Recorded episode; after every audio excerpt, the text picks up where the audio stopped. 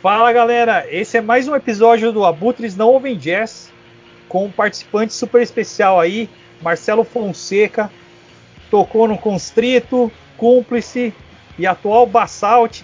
Fala aí, Marcelão. Tudo bom aí, pessoal? Tudo jóia, cara. Vamos sobrevivendo aí nesse Brasil pandêmico. É, mano. E a gente também tá com o Tito Cepolini. Opa, e aí, Marcelão? Seja bem-vindo aí ao nosso podcast, cara. Satisfação, hein? Oh, igualmente, mano. Muito obrigado pelo convite. Fico feliz quando rola convites desse tipo, assim, porque eu acho que a coisa mais importante no momento que a gente tem é, é trocar ideia, refletir, colocar a cabeça para funcionar, porque o contexto ele é tão difícil, né, cara? Tão pesado, assim, que a melhor coisa é estar tá mantendo a cabeça em atividade com com coisas criativas, com coisas positivas, entrando em contato com gente da nossa amizade, né? E então eu incluo esse convite como essa última etapa, um convite da amizade que é o mais importante. Beleza, mano. Beleza, Valeu. Mano. Agora, vamos lá, Marcelão. Quem é Marcelo Fonseca? E eu quero que você fale um pouco sobre o Constrito e o Cúmplice também. Tá bom, cara. Marcelo Fonseca é um cara que nasceu há 47 anos na cidade de São Paulo tá lá no meu no meu registro de nascimento tá Taboão da Serra, que é uma cidadezinha vizinha, que é uma cidade pequena vizinha de São Paulo, da grande São Paulo, aliás, mas na verdade eu nasci em Santo Amaro, que é um bairro da Zona Sul, não tão Zona Sul extrema, que é onde eu cresci realmente. Eu cresci num bairro chamado Parque Sônia, que é um bairro que fica entre o Capão Redondo e entre o Campo Limpo. Ele fica no meio dessa encruzilhada aí. Ele é muito próximo também da divisa com Embu, com Taboão da Serra. Então ele é bem o que a gente entende como o extremo sul, né? Eu, como eu cresci ali, eu, eu venho de uma família de classe trabalhadora, minha mãe trabalhava fora, meu pai trabalhava fora, estudei em colégio público, toda a primeira formação, toda essa fase de alfabetização da vida foi em colégio público. Eu, eu tenho uma síndrome de sempre cheguei meio atrasado, sabe? Tipo, quando os coleguinhas já estavam tendo as primeiras namoradinhas, isso não acontecia comigo. E aí, eu, com essa, essa sempre essa sensação de atraso, eu também cheguei um pouco na universidade um pouco mais velho. Então eu cheguei com uns, eu já tinha de 26 para 27 ou um pouco mais que isso, assim, talvez, talvez uns 28 mesmo. E talvez assim, para erros e acertos, isso aí traz uma visão diferente de quem está vivendo a situação com muita juventude e inexperiência. Né? Eu me formei em História em 2005 na PUC São Paulo. É, eu já tra eu trabalhei numa porção de serviços desagradáveis na minha vida. Eu fui operário de fábrica, fui porteiro de prédio também. E o estudo sempre foi para mim uma coisa que tinha que dar um norte primeiro para eu entender o mundo, dar uma, dar uma noção crítica do mundo ao redor, mas também dar uma fonte de sobrevivência, né, cara? É uma. Então, eu já ali por 2009, mais ou menos, eu estava trabalhando com soluções educacionais, eu trabalhava numa editora que fazia material didático com um cursinho particular grande no interior de São Paulo. E, e, eu me especializei na área de design instrucional, né, de criação de soluções educacionais, de fazer gestão de educação à distância, essas coisas. É uma área que eu gostei de estar e eu estou nela há 10 anos já trabalhando com isso. Fiz duas especializações na área, depois eu fiz mestrado numa sub-área da ciência política, que é de políticas públicas. Estou também com um pezinho dentro do punk e do hardcore também, que é estudando a produção cultural dos selos independentes. Né? Oh, agora você chegou numa parte boa. Quando você postou que, que tinha feito a apresentação desse trabalho, você até disse que com o tempo você poderia enviar o material para as pessoas. Eu fui uma das pessoas que pediu para você. Pode crer, cara. Não, é, não é que eu esqueci, não, cara. A, a, ficou um, um, Não é um impasse, não necessariamente. É porque assim, eu fiz esse mestrado na universidade que eu trabalhava. E eles falavam assim: olha, a gente está cadastrando aqui na plataforma Sucupira e tal, que é uma plataforma que gerencia a produção no ensino superior e logo logo seu trabalho vai estar tá disponível. Então, tipo assim, para eu não ter que ficar mandando PDF para todo mundo, criando um e-mail e mandando para todo mundo, eu falei, bom, quando chegar o link aqui, eu mando o link para galera, quem quiser acessa lá. Só que o negócio não cadastrou, a universidade passou por uma crise. Eu saí de lá também, fui demitido na verdade. Mas, e hoje eu trabalho numa consultoria educacional que faz. Ela pega diversos projetos de ensino superior, então no momento, por exemplo, eu cuido de uma graduação em letras de uma universidade do sul do país, eu cuido, cuido de três pós-graduações do Instituto de Formação de Professores aqui de São Paulo, e eu cuido também de um projeto de um instituto aí ligado a um grande banco aí de São Paulo também. Então, é, no meio dessa correria toda, eu não vou negar que isso aí sumiu da minha mente, tá ligado? Eu acabei esquecendo, mas eu vou, vou ser menos mole aí, depois eu mando um PDF pra vocês que eu acho que é mais fácil, porque se eu ficar dependendo lá da universidade, eles não vão gerar esse link nunca. Eu tenho que procurar um lugar também, porque outras pessoas me pediram. E assim, vocês falaram, né? Eu eu tenho uma vivência dentro da cultura alternativa, né, da música underground, dessas culturas aproximadas com o punk e o metal subterrâneo, vamos dizer assim. Né? Eu entrei no Constrito era setembro, agosto ou setembro de 97. Eu já tinha passado por duas bandas, uma banda na periferia com os amigos meus que chamava Motim, que era um rapcore assim, bem da época mesmo, assim, meio self-conviction, essas coisas, só que já era em português. Aí, como eu era uma pessoa meio intragável na época, os meus amigos de banda me demitiram da banda, eles me ejetaram da banda. Eu montei um projeto com um outro colega na época que chamava Gabriel, né, o, Gabriel Parras, que ele tem, tem, não sei se ele tem ainda uma loja que chama Vegan Store aqui em São Paulo. Era eu, ele, o Júnior, que é um cara que tocou na primeira formação do Descarga, e a Luciana, que também era uma menina do rolê, que ela ficou um tempo e, falar a verdade, eu não sei onde ela anda hoje. E era um tipo um old school, tipo, bem na vibe dessas coisas da Revelation daquela época, sabe? Chamava Mente Alerta a banda. A gente fez uma meia dúzia de shows, a gente compôs umas 12 músicas, mas assim, os desentendimentos do Júnior com, com nós, assim, do temperamento dele, fez com que a banda meio que acabasse cedo e sem registro nenhum, assim.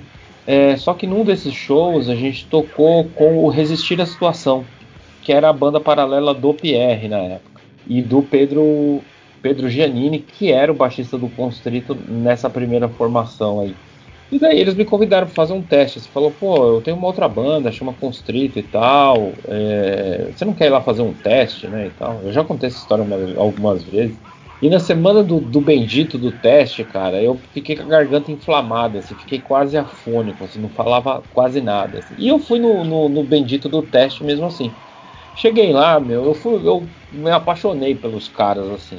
Eu conhecia só o Pierre, foi aí que eu conheci o Gabriel, foi aí que eu conheci o Cristiano. E o baixista que tocava na época, que era o Pedro, que também tocava no Resistir, como eu falei agora há pouco. E eu fiquei brother dos caras. Na outra semana eu fui, já meio que. Pra, eles me deram uma fita, eles tinham uma gravação de quatro canais que eles gravaram, assim, todas as músicas novas que eles tinham. Eram. Assim, minto, era uma música nova que eles tinham feito na época, porque até então a banda já tinha duas demos. E era um mosh Nova York, era um crossover, assim. Era, era meio rato de porão com 25 to Life, sabe? Era uma coisa meio disforme ainda. Eu falei, pô, isso aqui tem futuro, vamos sentar e escrever para isso aqui, né?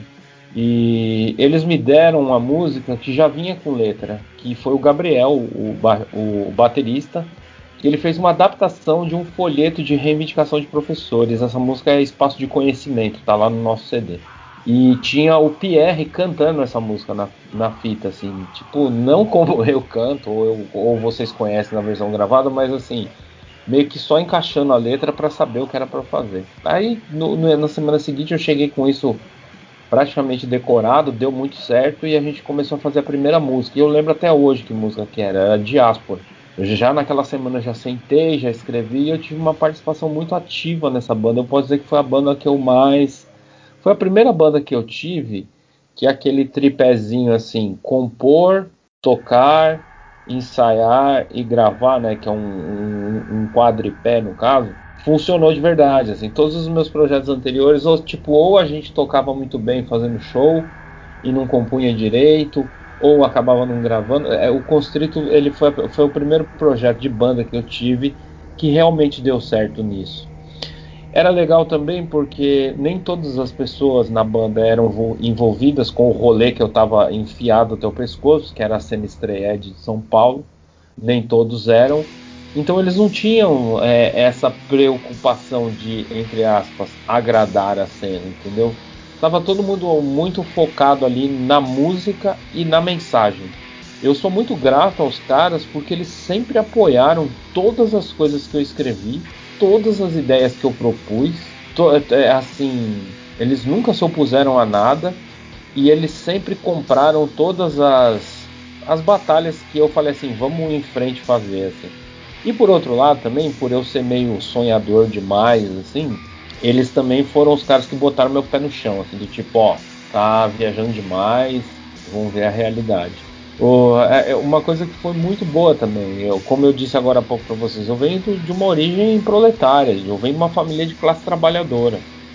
E tinha origens muito diferentes na banda. Assim, eu era uma pessoa muito revoltada, desconfiada e um tanto amarga assim, com, em lidar com pessoas de origens sociais diferentes da minha. E o Conselho foi uma lição, assim, porque ao mesmo tempo que alguns tinham uma, uma condição econômica muito diferente da minha, eles primeiro que não tinha diferença de tratamento e dois de que eles frequentavam a minha casa do mesmo jeito que eu frequentava a casa deles. É, então foi também um processo de crescimento pessoal, de amadurecimento enquanto pessoa também. Eu fiquei no constrito ali, a banda ficou ativa dessa época que eu entrei até 2003 mais ou menos, porque é, nunca houve uma briga, nunca houve um estresse, assim, nada, é simplesmente que a banda ela foi ficando em segundo plano diante dos projetos de vida de cada um. Então, tipo, o, o Pierre trabalha com cinema, ele estava dando os primeiros passos nessa área, então ele tinha que viajar muito. O Gabriel tava, tinha terminado o mestrado, ia começar o doutorado, e o doutorado dele ele foi feito num convênio com o Collège de France lá em Paris, ele ia ter que morar fora. O Cristiano, ele tinha casado, tinha recém tinha filhos. O Thiago estava planejando ir embora para os Estados Unidos, onde de fato ele está até hoje. Ele trabalha com produtoras de cinema fazendo animação 3D, renderização de alto nível, umas coisas bem, bem foda assim que ele faz no nível profissional. Então, assim, é meio que a banda meio que se esfacelou pelo, eu acredito que ela viveu o tempo que ela teve que viver, assim. A gente, a gente tenta. É, eu acho que por causa da pandemia, esse é o primeiro ano que a gente não se encontra anualmente. A gente continua se vendo. A gente come uma pizza uma vez por ano, todo mundo junto. Só que por causa da pandemia, isso aí meio que deu uma miada. Então, por conta dessa. É, mas assim, paralelo ao Constrito, eu tive outros projetos. Então, tipo, enquanto eu tocava no Constrito eu toquei no Intifada, que era um projeto meio death grind, assim, com o pessoal aqui de São Paulo. Paralelo ao Constrito também tive o Diáspora, que é uma banda com caras que formariam cúmplice comigo depois. Eu montei o Algoz também, foi um projeto curtinho, de uma duração muito breve, também não chegou a gravar. E a gente chega no cúmplice ali em outubro de 2005. E o cúmplice surgiu por uma uma conjunção de vários fatores, assim, tipo, eu falei que eu tocava numa banda que chamava Intifada, e no Intifada tinha o Alessandro, que é um guitarrista, que depois fundou o Noala tal, ele meio conhecido aí do rolê também, e o Felipe, que era um amigo nosso que morava no bairro do Alessandro, lá em Itaquera. Eu, a gente decidiu morar junto por uma série de interesses em comum. A gente alugou um apartamento lá em Santana, que é perto do estúdio Rock Together, por uma ironia do destino também. E morando junto, um tocava baixo, o outro tocava guitarra, o outro cantava, a gente só falou, meu, vamos arrumar um baterista e montar uma banda, né? Porque a gente convive tanto tempo, né? Tá todo mundo embaixo do mesmo teto, pagando as mesmas contas, por que não montar uma banda? Eu tava muito pirado nessas coisas do, do, do metal punk daquele período, né? Tipo, já tinham, já, já tinham saído os primeiros discos do, do Tragedy, né? Essas coisas, os primeiros discos do Cursed também, eu falei, pronto, é isso aí, eu quero isso eu quero montar uma banda de hardcore com uma temática mais escura e que ao mesmo tempo dê para exercitar uma, uma escrita, uma linguagem diferente do que eu fazia no Constrito. O Constrito era, tinha quase um statement, assim, ele tinha uma agenda, vamos dizer. Então era, era uma banda que tinha que ser política. As letras tinham de ser política porque a gente, eu não, pelo menos no momento que eu estava ali com os outros quatro caras da banda, eu não conseguia pensar de uma outra forma. No, é, e como esses projetos eles refletem muito o período da vida que a gente está, né? Era um momento que eu já tinha passado por muita coisa. Eu já estava do meio para o fim da graduação em história, já tinha uma outra bagagem de leitura também. Então eu queria exercitar uma outra escrita. O Alessandro topou, a gente convidou o Cauê Nascimento, que tocava com a gente no, no, no Diáspora, e chamou o Ricardinho também, ex-baterista do No Violence, e que tocou com a gente no Diáspora também. O Ricardinho topou e o, o Cauê não, ele estava meio de saco cheio da gente na época. Né? Você convive eu cheguei à conclusão que assim, você convive demais com as pessoas, é, você acaba cansando as pessoas também. Né? Então, e por um, no primeiro momento o Cauê não entrou. E depois o, o Cauê resolveu entrar na banda. Só que antes dessa entrada do Cauê, a gente tentou gravar um split com o Tio a Quebrar. Tentou não, a gente gravou de fato um split com o Tio a Quebrar, que é uma banda do Rio de Janeiro. Foi uma experiência muito louca, porque a gente, a gente achava que a gente era muito experiente de estúdio, e a gente não era. A gente foi pro estúdio da tribo e pagou não sei quantas horas para gravar no rolo. E a gente não tinha esse, esse, esse, calibre todo. Então a gente começou a errar muito. E quando vocês devem saber, quando você está gravando no esquema no rolo, tipo meio anos 70, as músicas são gravadas todas em sequência, num take só. Se você erra lá na quarta música, você erra alguma coisa, tem que voltar lá para a primeira e fazer tudo de novo. E isso era impossível pra gente, né? E daí por fim essa gravação amarrou, amarrou, amarrou, acabou saindo. Não é a gravação que eu tenho o maior amor assim, mas eu tenho um certo carinho porque foi a primeira experiência que eu tive de gerir uma gravação. De tipo assim, olha, quem vai fazer a arte? Fulano, ó, fulano, você tem que me entregar a arte assim, assim, assado, por causa da prensadora. Ó, tem que gerar os, os ISRC das músicas. Quem vai fazer isso?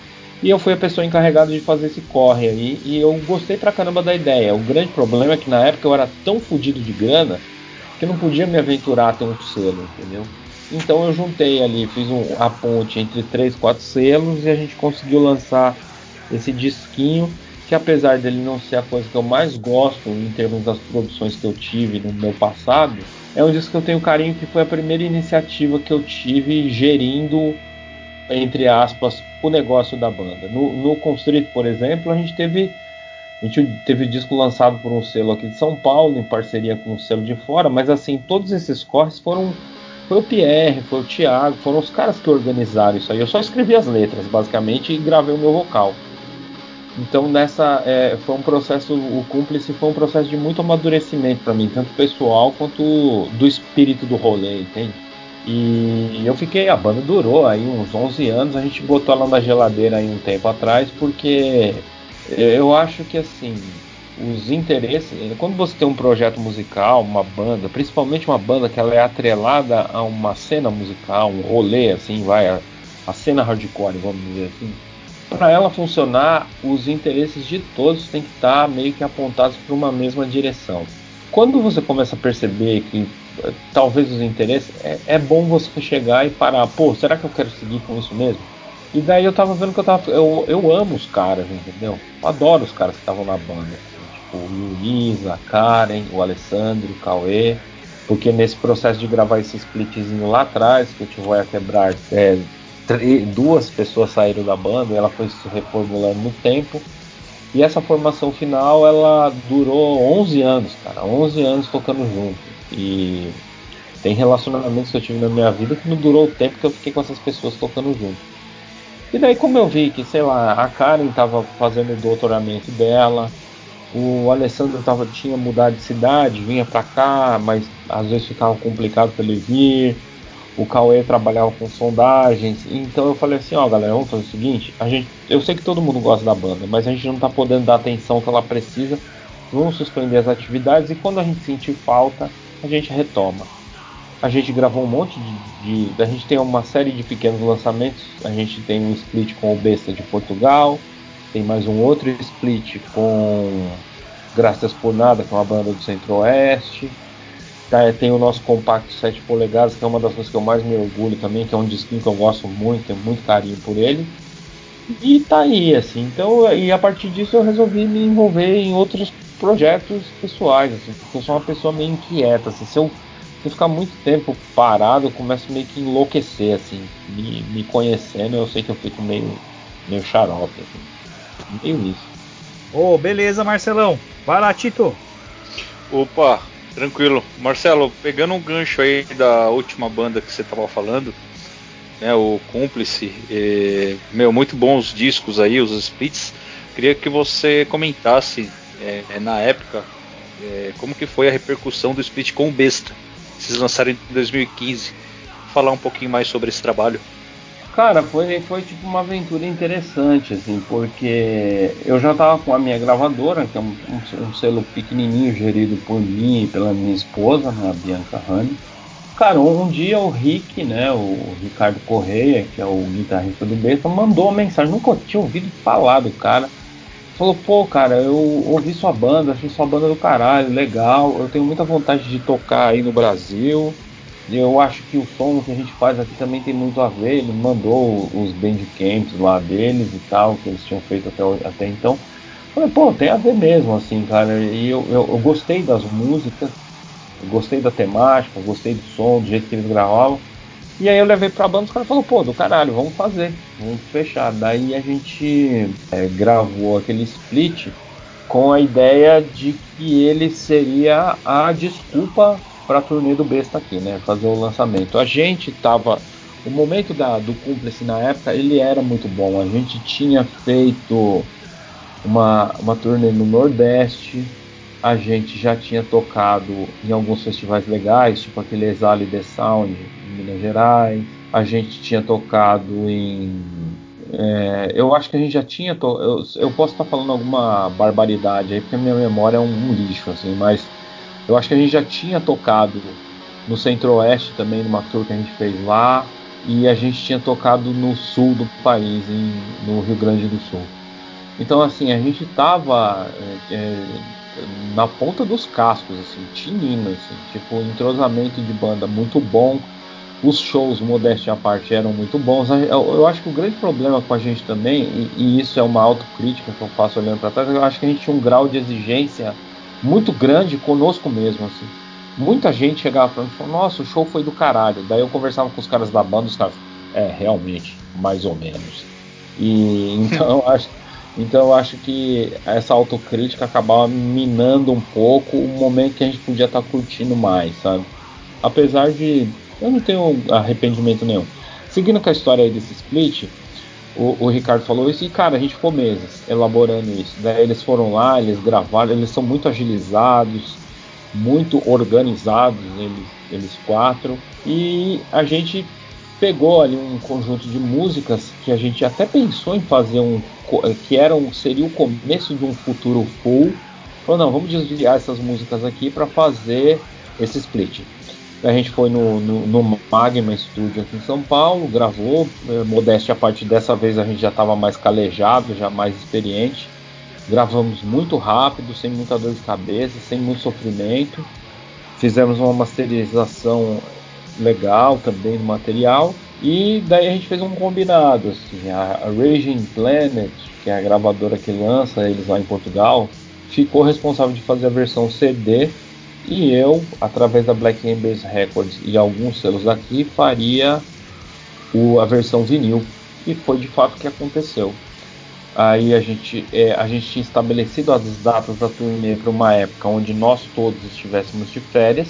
Só que por algum problema, eu não, não lembro exatamente, algum problema entre eles lá em Portugal teve que mudar. Então, aquilo que estava planejado para a gente fazer com uma certa, entre aspas, folga teve que ser adequado à, à nossa vida de trabalho.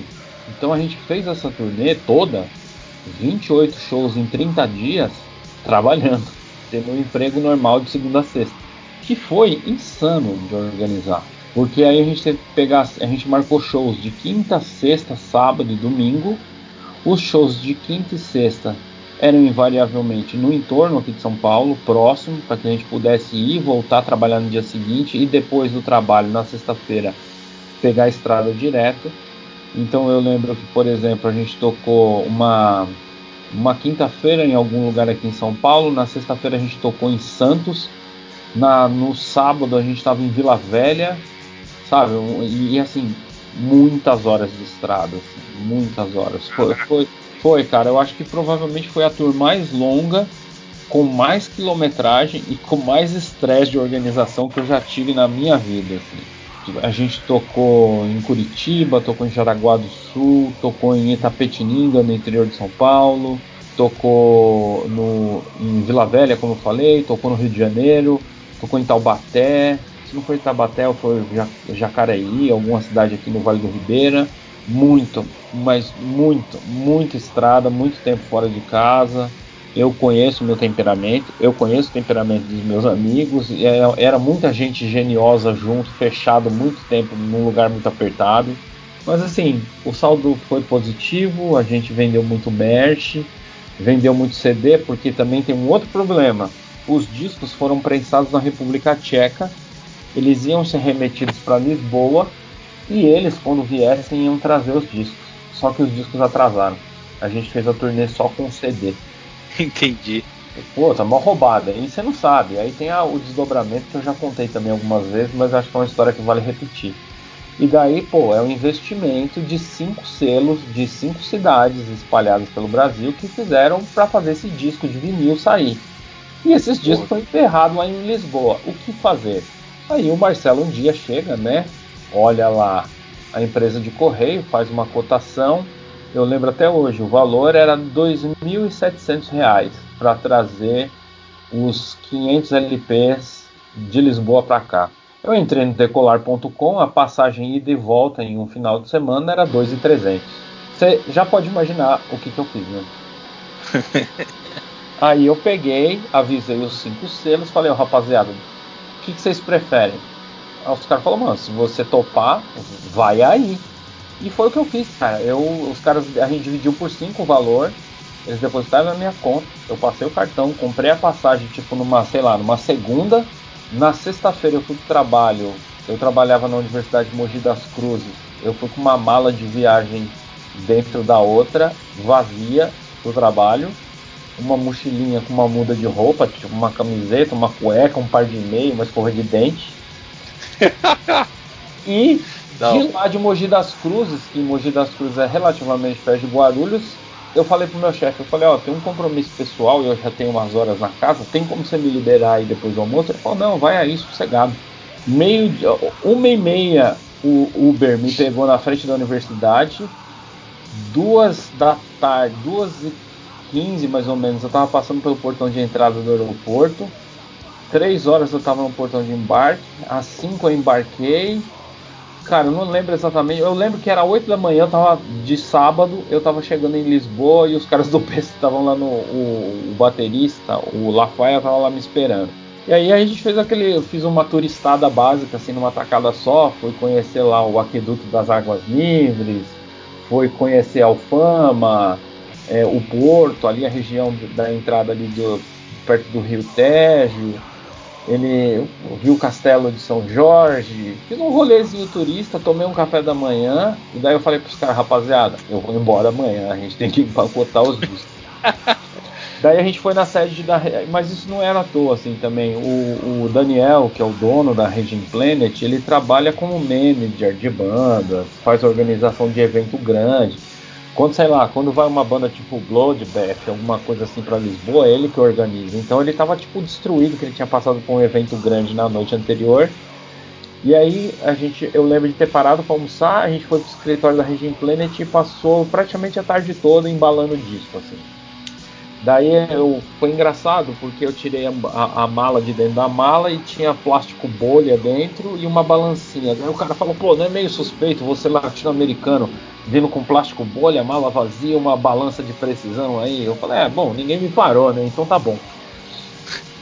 Embalamos discos, Aí eu fui para casa do, do, do, Gaza, que é o baixista, né, o, Pedro Cobrado, um grande amigo meu, por sinal. Passei a noite lá, eles fizeram jantar para mim, ele e a esposa dele, foram super amáveis. No dia seguinte ainda deu tempo de conhecer o, o museu onde o, o, Gaza trabalha, porque ele é formado em história também. A gente conheceu o Museu de Queluz ali na, nas cercanias ali de, de Lisboa. E, enfim, deu um rolê turista e depois ele me levou para o aeroporto. chegou no aeroporto, me deu um abraço, despachou, entrei lá. Aero, era um voo que ia primeiro para Madrid, depois de Madrid para São Paulo. O voo de Madrid ia sair meia-noite. Eu cheguei, era sei lá, 5 da, da tarde. Eu me joguei lá no portão de embarque, coloquei o despertador no celular assim enfiado no bolso da camisa e tirei mó cochilo lá no portão de embarque. Quando eu cheguei não tinha ninguém. Quando eu acordei, cara, era tipo umas 10 e meia, quase 11.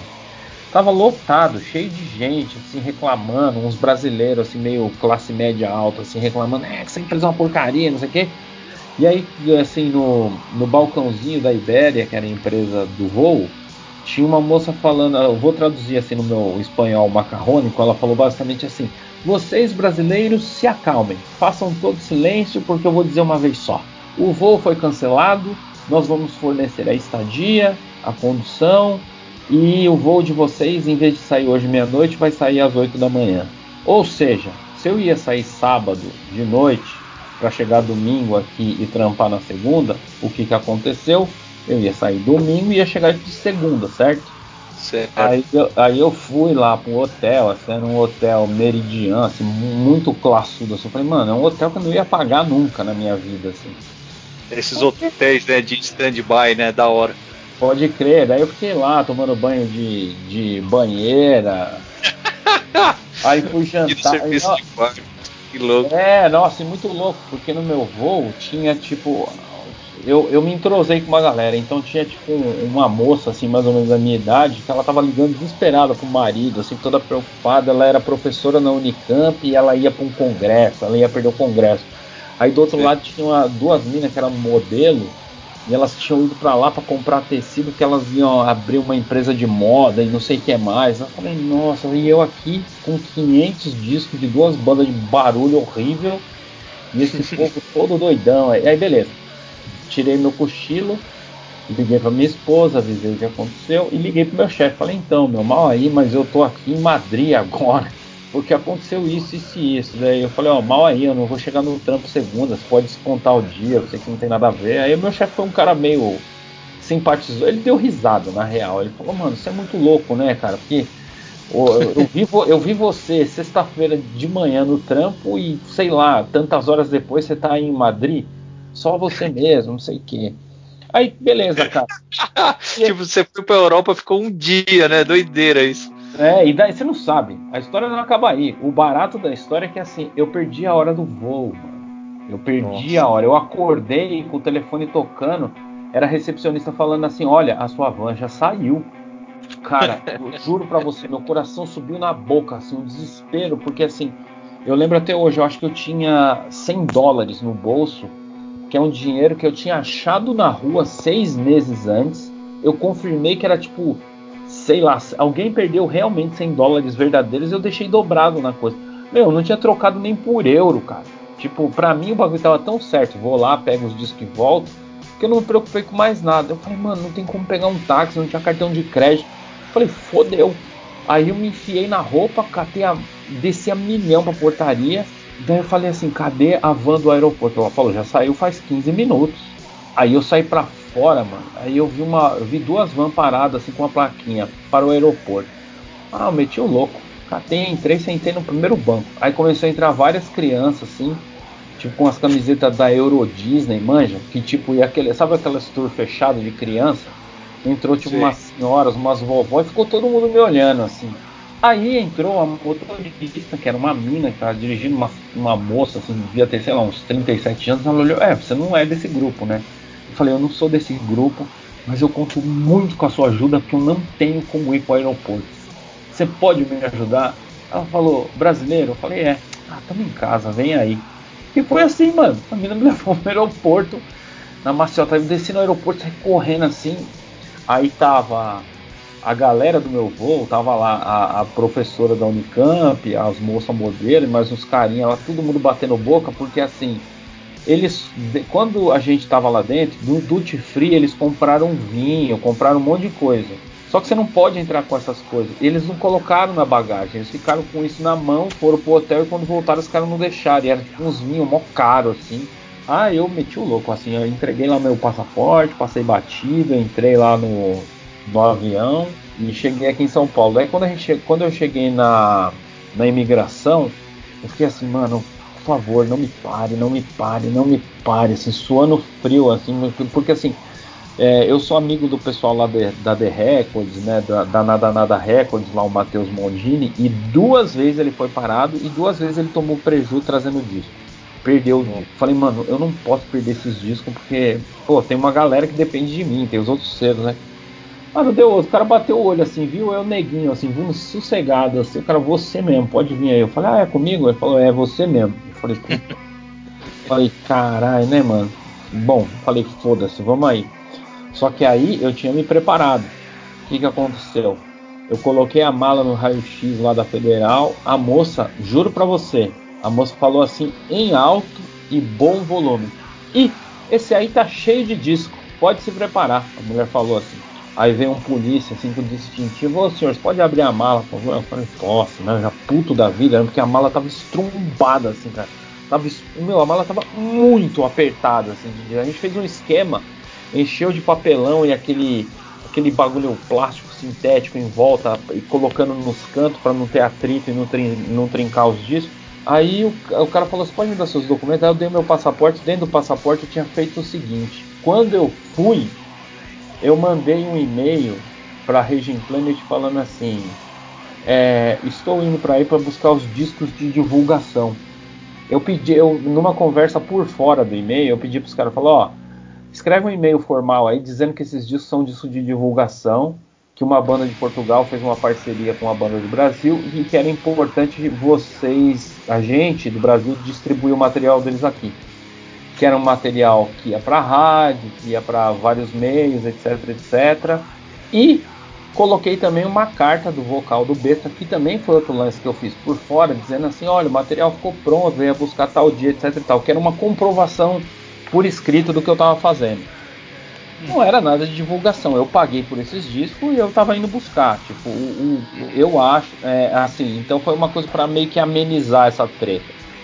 Aí o Gambé pegou, leu o negócio, falou: Ah, legal, concordo, isso aí mesmo, tudo bem. Daí ele abriu o disco e ele falou: E essa banda? Aí eu falei: É, minha banda, banda que eu toco. Aí o cara sacou do celular, colocou o Bandcamp e deu play assim, mó alto, ah, ah, mó barulheira do caralho, assim, na central, assim caras começaram a rachar. O cara falou, ah, a banda do rapaz aqui, ó, não sei o que, tal, tal, tal. Ele falou, ó, tudo... ele olhou os discos, falou, é, realmente é tudo igual mesmo, eu acredito que é para divulgação, boa viagem para você, coloquei os discos e vim embora. E foi Nossa, isso. Que doideira, mano. Não, que é... Então, o que, so... que salvou o rolê foi o e-mail aí, tudo formalizado. É, cara, foi meio que assim, por sorte foi isso mesmo, cara. O cara, quando ele bateu o olho no e-mail, e o e-mail, cara, a gente fez um esquema muito bom. Que a gente colocou o loginho da gravadora dos caras, pareceu um negócio muito formal, assim, muito tipo profissional, assim, com a assinatura. É, tipo, com, com, os telefones do cara na assinatura, tudo. Então, deu, deu uma resposta. E aí Mas... foi, foi, foi isso, cara. Eu acho que acho que isso foi um dos auges da banda, assim, além da gente ter tocado esse monte de turnê naquele período isso foi uma, uma aventura aí que eu guardo com um certo carinho na memória. É, antes, eu vou emendar duas perguntas em uma, tá? Para você fazer para nós. De boa. É, o Marcelo, a, a, sua banda atual é o Basalt, né? Isso, exatamente. É, eu queria que você explicasse pra gente a inspiração para o nome da banda e as principais influências que vocês se inspiram para fazer o som do Basalt e sobre shows memoráveis, isso pode abranger tanto o cúmplice como o constrito também. Queria que você citasse um que foi incrível, que está na memória de vocês, que tem a ver com os, os rolês aí que você me falou. Né? E pode ser com o Passalt também, algum atual que você lembre que, que marcou legal. E um outro que foi uma roubada, assim, que falou, meu, nunca mais, né? Que de repente causou um transtorno aí para você. Acho que o de roubada deve ter bem mais do que o show memorável, né? Mas Queria que você de repente dá uma, dá uma resumida aí pra gente sobre o Basalt e sobre essa pergunta dos, sobre shows memoráveis aí. Cara, o Basalt foi, foi assim, como eu falei, eu sou uma pessoa meio inquieta, né? Aliás, estar vivendo essa coisa da pandemia tem sido um exercício muito foda, assim, de, de reflexão e de autocriação, assim, de, porque Cara, eu sempre fui envolvido em vários projetos ao mesmo tempo dos projetos principais que eu tocava, né? Então é, eu, eu, ainda tocava, eu, eu, ainda tocava no Cúmplice quando o Luiz Mazeto me convidou para ir tocar no Basalt. Ele já, ele já vinha compondo uns riffs, já vinha escrevendo material com o Pedro Alves, né? Que é o, são as duas guitarras da banda. E ele tinha acabado de convidar, o, o de fechar com o Vitor, né, que toca no Surra, para ser o nosso baterista, né. E aí ele me convidou e, tipo, eu sempre fui amigo do Cuca, que hoje ele tá no, no Rastilho, o baixista. Eu falei, pô, vou, vou eu e levo o Cuca junto comigo. E deu muito certo, cara. A química foi muito boa. E a gente ficou ensaiando uns meses. O processo de composição e de escrita dessas primeiras músicas aí que, com, que fazem parte do Coração Negro da Terra, o nosso primeiro disco, foi um processo relativamente rápido, assim. A gente, eh, assim, eu, eu já ensaiei com muita gente, assim, muita gente talentosa mesmo, de verdade, muito mais talentosa do que eu, posso dizer, de longe. Assim. Gente com uma inspiração criativa a mil, assim, com outros olhos, assim, para sentar e conceber uma música. Mas eu nunca tive um momento assim onde a coisa fosse tão fluida como foi, como é ainda de fato no, no, no Basalt. Aí o, o, a banda, cara, a gente ficou um tempo ensaiando, compondo e precisava de um nome. Daí eu, eu comecei a ver que quando eu fui para esse projeto, eu já tinha em mente de que eu queria escrever diferente de outras coisas que eu tinha feito. Então tinha uma coisa mais existencialista, mais filosófica, por assim dizer, nessas músicas. Né? Continua falando de política, como em todos os outros meus projetos, mas a maneira, a abordagem, a escrita, é, ela tem de ser um pouco mais poética, por assim dizer, mais literária, vamos dizer assim. E, e, no, e daí ficou essa coisa, né? E daí eu falava, nossa, né, meu, mas é um som tão escuro, né? É um som tão, ao mesmo tempo, tão duro, pesado, né, cara? Eu falei, o que, que pode ser? Se eu sempre fui muito fissurado com essa coisa da geologia do planeta, né? De como essa pedrona imensa aí que a gente que fica solta no universo aí, e que é redonda, viu? Ela não é plana.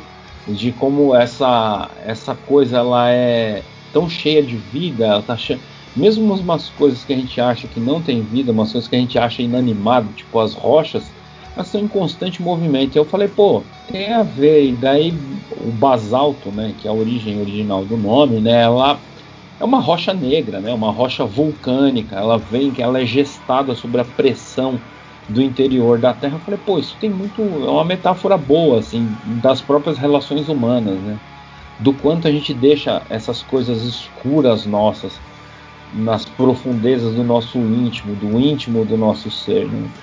E eu levei essa ideia pros caras, os caras gostaram. Só que assim, já tinha uma banda que chamava Basalto, né? E daí eu vi que tinham vários outros. Assim, cara, dar nome em banda é um bagulho difícil. Se dar nome para filho já é um negócio difícil, imagina pra banda que tem ao redor do mundo inteiro, sabe? Tipo, pelo menos se for filho e você escolher um nome em português, você vai ter que lidar só com o Brasil, Portugal e a lusofonia. Banda é um negócio mais complexo, né, cara? E daí a gente viu que tinha uma banda na França chamada Basaltes, Falei, meu, quer saber? Vai Basalt mesmo, em inglês mesmo. É, eu não vejo grandes problemas de, de, desse nome ser em inglês. Pode ser, a pessoa pode interpretar como simplesmente a gente ter cortado o O. Hoje em dia, o nome ele é só uma metáfora para vários sentimentos que a gente que eu tento emular nas letras, né?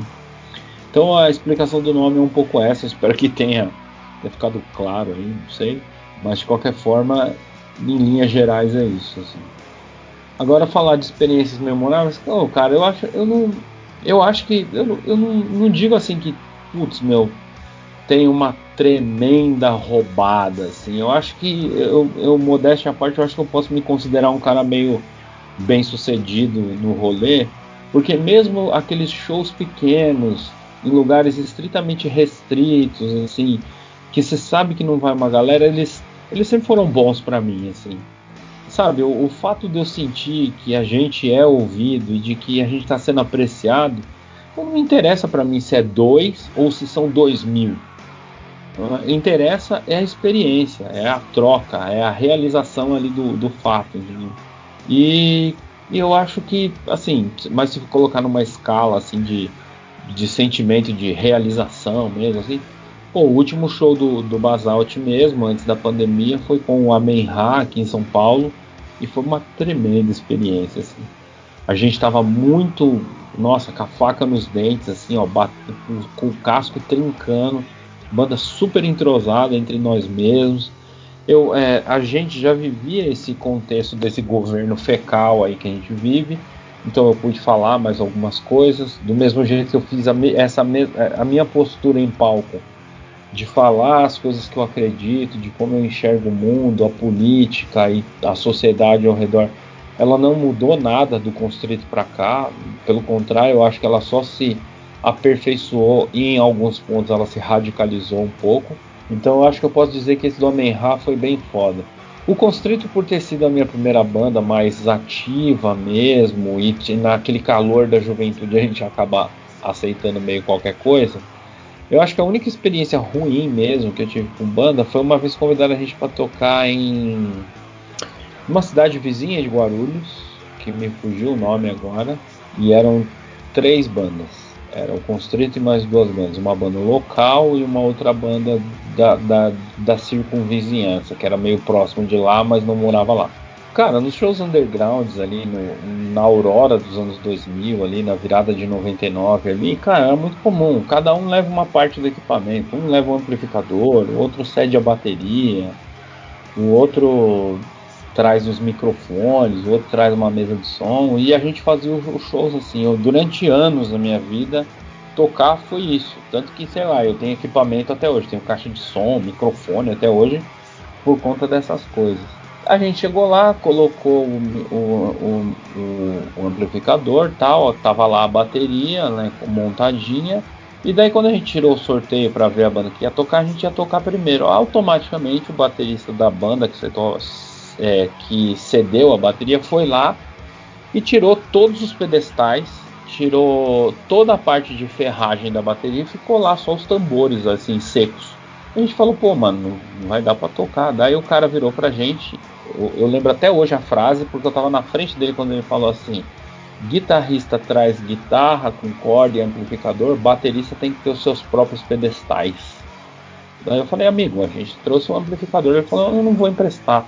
E aí virou um quiprocó, né, cara? Porque é, a gente já tava longe de casa, o show já era meio tarde da noite. Gente, eu lembro de. Eu falei um monte, cara. Xinguei muito, assim. Falei muito, assim.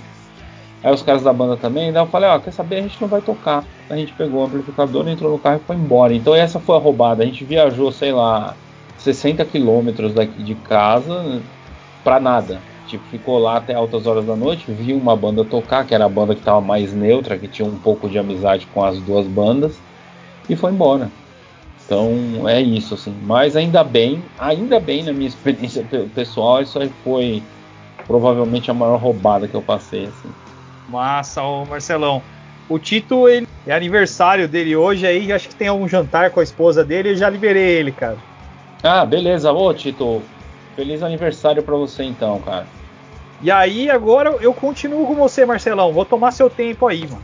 De boa, mano. Eu, eu separei o meu, o meu domingão para isso, cara. E não tem coisa mais divertida do que ficar rememorando essas coisas e trocar ideia com o pessoal. De boa, fica tranquilo mesmo. Marcelão, é, eu também sou estreed, eu sei que você é. Sim, cara. É... Mantenho, mantenho ainda. Só que eu sou o estreed da roça, cara. Eu, é, qual é a diferença? Na, na época, da, das verduradas e tudo mais, do, do Jabaquara, para mim era bem difícil ir. Eu conseguia ir em algumas, né? Então eu, a vivência é bem diferente, assim. Porque eu trabalho também fui operário, então era difícil, né? Difícil acesso. E eu lembro, eu, eu queria que você falasse um pouco da sua experiência dentro do, do, do Stray né? Que é bacana.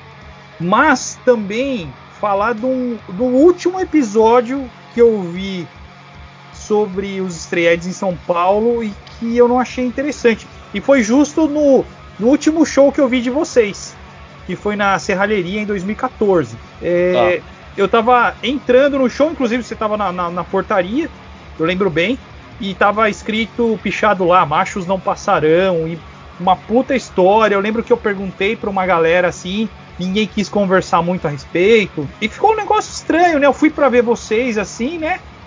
No dia, foi super massa. Mas aí eu saí com esse tipo. Sabe quando você sai com um amargo? Você vai numa verdurada, ao invés de você se divertir, eu saí com um tipo de amargo, assim, daquele dia, assim. Mesmo embora tendo achado o show de vocês magnífico, na minha humilde opinião, eu acho que vocês detonaram tudo no dia e o Punch entrou depois, mas nem precisava entrar, viu, cara? Ô, oh, mano, obrigado, cara. Sério, de verdade. Queria que você falasse um pouco disso pra gente. Cara, bom, vamos lá. Primeira coisa, eu eu tenho, não na minha família imediata, assim, não, não pai, mãe, irmãos, eu não tenho problemas com a bebida, mas na família estendida, assim, entre tios, primos e coisas assim, sempre existiu na minha família um problema com o alcoolismo, assim, a, com avô também. Então, eu desde muito pequeno essas coisas pesaram para mim num sentido de que, cara, eu não vejo sentido em sair, chapar e ficar doidão. Eu não vejo sentido, é, é, assim, sendo um cara crescendo na periferia, se você era um cara, vamos, entre aspas, meio certinho, vai, é, é, meio merda, porque dá a impressão que tipo, eu era um adolescente coxinha, coisa que eu não era. Mas assim, que tipo, meu, eu sou. Cara, eu lembro da minha adolescência olhando para trás, assim, eu acho. Eu, eu, comecei essa história toda falando que às vezes eu tenho uma sensação de. É, tá chegando meio atrasado ou fazendo as coisas tardiamente. Mas, cara, eu, eu era muito em si mesmado, eu, era, eu vivia muito no meu mundinho, assim, eu curtia muito é, essas coisas de uma solidão construtiva, sabe? Tipo, então eu era muito focado nos meus quadrinhos. Então, tipo, eu lembro, olhando para trás, sei lá, essas coisas tipo Sandman, quando saiu, na, foi publicado pela editora Globo, pô, eu li na época. Tipo, quando saiu Watchmen, eu li na época. Cavaleiro das Trevas, eu li na época. Isso aí era o que eu lia, isso aí era minha literatura na época. Depois disso, óbvio, é, e principalmente em contato com o punk, as leituras elas vão se refinando. Então, sei lá, eu li Germinal do Zola, li 1984, Admirável Mundo Novo e assim por diante. Uma coisa foi puxando a outra. O que que acontece a coisa do Strayed, né? E daí por eu ter meio que uma eu não vou dizer também, novamente eu estou dizendo, não é que eu fui santo ou coroinha a vida inteira. Quando eu tinha, sei lá, uns 16 anos, eu saí. Eu acho que teve uma festa por causa da formatura, né? Que a gente formou no colegial, uma coisa assim. E eu voltei muito bêbado, assim, muito estragado, assim, tipo, num nível deplorável. Eu falei, cara, nunca mais eu quero ter ressaca. E daí eu comecei a refletir comigo mesmo, que eu falei assim, cara, eu não bebo porque eu acho o sabor bom. Eu não bebo para me entrosar, porque, assim, felizmente, eu não sou uma pessoa de difícil trato social. Eu acho que eu me entroso bem com as pessoas. Quando eu não me entroso bem, também não é um problema, porque eu sei curtir o rolê ficando na minha também. Então eu falei, mano, tipo, o álcool, pelo menos na faixa de idade ali que eu tava vivenciando, era muito mais para as pessoas terem coragem de fazer as coisas que elas queriam fazer, ou para curtir. E depois eu cheguei à conclusão, falei, cara, quer beber, beba, mas não é para mim. Tá tipo, eu cheguei a essa conclusão. Foi a primeira coisa que, que eu cheguei e falei, beleza. Você acompanha os meus projetos há, há, um bom tempo, então você deve ter reparado, cara, eu nunca toquei em X na mão. Tipo, é, um é, uma, é uma perspectiva pessoal, é meu. Essa coisa, é, eu, eu, eu fui abraçado pela cena porque a cena gostava da minha banda, obviamente é, por mais que eu não quisesse isso, isso acaba te colocando num pedestalzinho de destaque, você aparece para as pessoas. As pe não tem coisa melhor do que você sentir que em determinado momento você era mais um e hoje as pessoas te ouvem. É, você, é, durante um tempo, eu lutei muito para não ser tragado pela minha própria vaidade, entendeu? É uma coisa que hoje eu reflito, pô, tô com 47 anos na cara, já deu tempo para pensar bastante, né? eu olho que durante o tempo eu fui um pouco vaidoso. Tanto que assim, depois eu fui tocar, eu montei uma banda chamada Escuro com o Tielo, e os caras. A primeira coisa que o Tielo falou, pô. pô eu, eu, lembro, cara, eu, eu tenho a camiseta. então, cara, e, e, a gente montou o Escuro porque queria ser uma banda de Strayed, mas que não falava necessariamente de Strayed, porque para mim tem um, um, um, um, distanciamento né, nisso, né? Para mim, é, eu curto a ideia, mas eu não curto ser militante da ideia. A ideia ela é um suporte para as políticas radicais de esquerda que eu acredito e ela é uma pecinha nesse quebra-cabeça da minha personalidade. Ela não é a minha personalidade inteira, entendeu?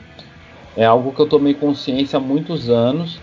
Eu nunca quis fazer isso aí também de uma muralha de batalha, dizer assim, ó, eu sou estreia political, o outro é estreia de Youth Crew tapado. Não, cara, eu acho que assim a ideia do estreed, a ideia, a ideia do, do, da, de se manter livre de drogas, ela conversa muito com outras coisas da política social brasileira que as pessoas não têm nem noção, cara.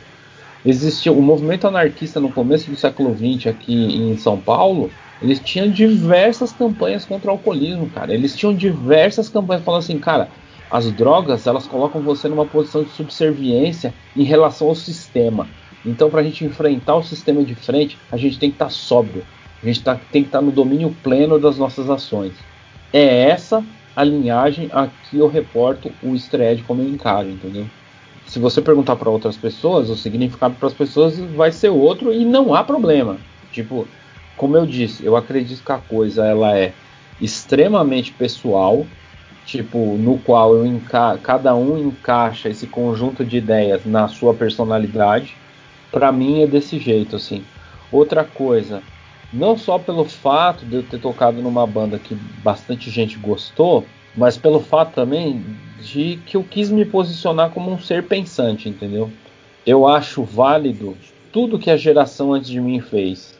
Cara, muito foda. Eu acho, eu acho válido as coisas do self conviction, do próprio personal, etc e tal, mas eu não sou esses caras, eu não quero ser esses caras. Eu quero construir a minha história e fazer o meu caminho.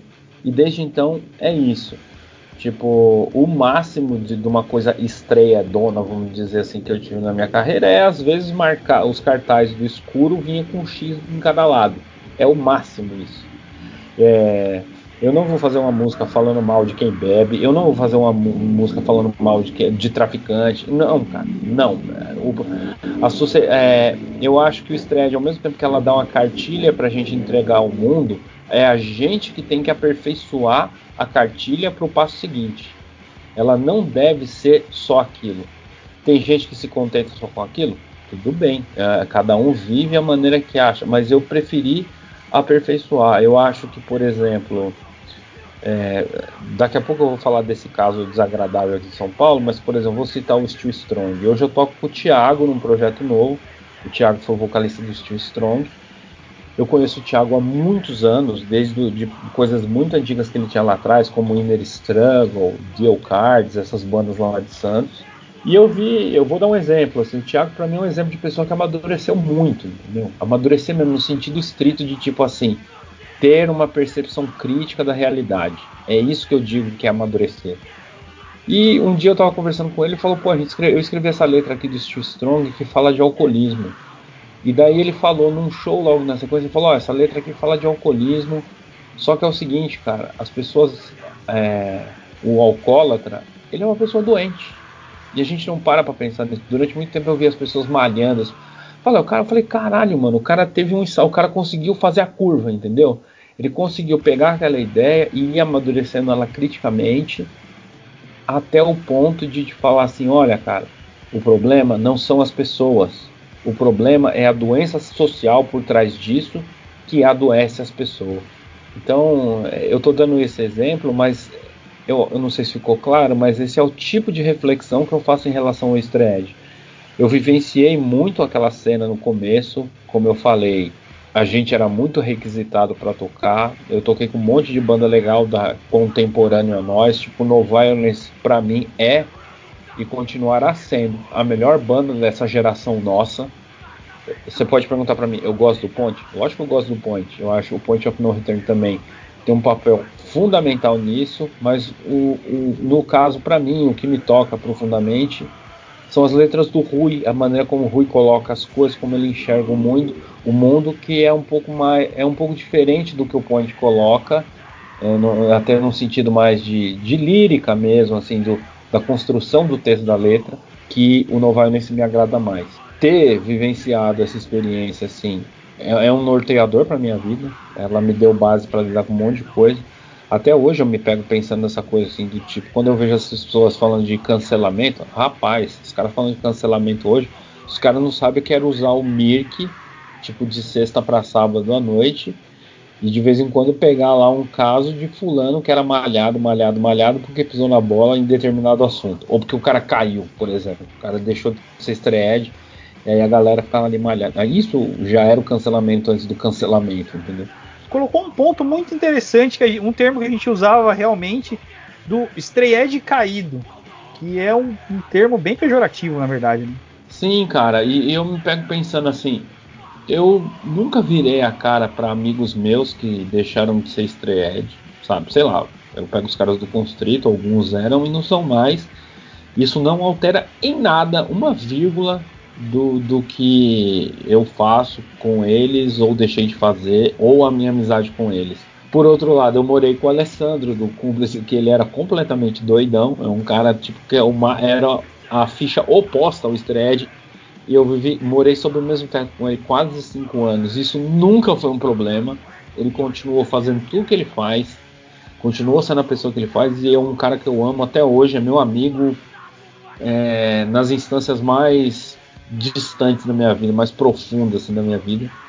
Então, é, eu acho que a gente, eu acho que o Stred, é, assim, a ciência social no mundo tenta entender o Stred como tenta entender o punk, muito pelo viés da cultura juvenil, né? E existe um viés dessa, dessas áreas de pesquisa que falam que a gente está vivendo no mundo hoje um momento de que, que eles chamam de adultescência, que é o que? Ser adulto, mas mantendo uma adolescência. Então é um movimento que os filhos não querem sair da casa dos pais, de que o cara quer ficar estudando até sei lá quando na vida. Ele engloba várias coisas. E dentro desse viés também a gente não pode esquecer que é assim, a gente está dentro de um movimento jovem, criado por jovens, gerido, mantido por jovens, com pouquíssima experiência de vida e maturidade para lidar com esses dilemas. Cara, bota, sei lá, 300 moleque de 18 anos dentro de um espaço, obviamente que a chance de dar merda é enorme. Porque é o que os jovens de 18 anos vão fazer. E na experiência com a vida, cara, é fazer merda, é dar cabeçada, é errar. E como a gente tem gerações e gerações da cena hardcore que vão amadurecendo e permanecendo, eu acho que o, o, o, o favor que essas pessoas mais maduras fazem é meio que dar o exemplo, dar o caminho, apontar uma direção, sabe? E aí chega no segundo ponto aí da segunda pergunta. O que tinha acontecido aqui, cara, é algo que ficou algo infame aí que ficou conhecido como o caso Kings, que foi assim, era, tinha um grupo de WhatsApp do, de uma galera que era envolvida também com a verdurada e outros eventos aqui em São Paulo. E em dado momento alguém compartilhou uma foto nua de uma namorada de alguém ali essa história vazou, as pessoas foram cobradas, obviamente, porque elas devem ser cobradas, né? Tipo, ninguém gosta de ser exposto sem a sua devida autorização. E gerou um debate enorme, assim. Basta lembrar, pô, sei lá, faz dois ou três anos que a gente teve Me Too, meu primeiro abuso, essas coisas. Ou seja, socialmente essa, as discussões do feminismo elas já estavam bem fermentadas naquele momento. Se a gente levar em consideração que dentro do punk, do hardcore, existe uma discussão dos direitos da mulher, de como você vê a mulher há bastante tempo, isso foi um tremendo vacilo dos caras. Eu conheço algumas pessoas envolvidas nisso. Eu conversei com as pessoas e falo, cara, eu acho que foi uma puta pisada de bola. Por que, que vocês fizeram isso? Pô, não se faz, se retrata, tá ligado? Pede desculpa, conversa com as pessoas. Algumas pessoas foram lá, fizeram meio carta-resposta, responderam, ó, oh, me arrependo, pisei na bola, etc e tal. Outras pessoas preferiram silêncio, outras pessoas mudaram até de cidade, de país, etc. Cada um procurou uma forma de lidar com isso. Por outro lado, do, do outro lado do, do, muro, do outro lado da vidraça, né, vamos dizer assim, tem os acusadores, que eu acho que também tem o seu direito de acusar, tem o seu direito de apontar os erros, só que a gente não pode negar também que tem um monte de gente nessa era da internet que gosta de surfar onda. Que gosta de chegar ali e falar, olha, o cara já tem um desafeto com um dos caras que tá ali, o cara aproveita e fala, não, o cara sempre foi um filho da puta mesmo. E aí, por conta disso, da, das reclamações legítimas e das reclamações de quem surfava na onda, a coisa tomou uma proporção enorme. E é por isso que, tipo, as, as pessoas, algumas pessoas, é, o que, que aconteceu com aquela verdurada específica? A minha leitura da situação é a seguinte: algumas pessoas envolvidas no caso Kings também participavam da organização da verdurada. A verdurada se manifestou, falou: oh, a gente não tolera isso, a gente apoia as menina, a menina etc, etc, etc, com o mando figurino. Só que os caras continuavam aí circular no rolê. E a coisa estava inflamada. Se a gente está falando de política polar, polarizada hoje, que não, sei lá, eu não aguento ver um cara super bolsominion postar alguma coisa que isso me incomoda. Imagina naquela situação, é mais ou menos isso. E aí algum coletivo feminista se viu no direito de imprimir alguns lambes e colar lá na porta do evento. Porque aí tem esse refluxo dessa cultura do cancelamento que é o seguinte: as pessoas estão parando de pensar com a cabeça para pensar com o fígado. E quando as pessoas pensam com o fígado, o que acontece? As discussões ficam binárias, fica A contra um, preto contra branco. Esquece toda aquela área cinzenta que tem no meio, todas as complexidades das relações, e aí se você chega e fala, pô, não é bem assim, você vira aquele recurso retórico sem vergonha, que eu odeio muito, que as pessoas não se cansam de usar, que é passar pano. O passar pano é um recurso retórico que as pessoas criaram simplesmente para botar você dentro de uma caixinha e te silenciar. Que você não pode ser a voz dissonante, você não pode ser divergente. Envolto nesse, nessa situação, eu acho que as pessoas que colocaram lá o Lamb na frente do lugar da verdurada, que falaram, ó, oh, machistas não passaram, elas estão plenas do direito delas. Eu acho que é justo reclamar, reivindicar, apontar e exigir mudanças. É justo, é honesto. Quem pisou na bola, que arque com seus problemas. Só que eu também encaro o, o hardcore. O hardcore ele não é um templo evangélico. Ele não é. Eu, eu encaro o hardcore como uma organização que tem uma política libertária. Então, se as pessoas erram, elas pagam pelo erro delas e, e, e nessa estrutura existe perdão. Não é, o, é, não é Auschwitz, entendeu? Não é, não é pena capital. Do tipo, ó, você roubou uma bala, vamos cortar sua mão fora. Não é isso. Se assim fosse, a gente era pior que uma igreja.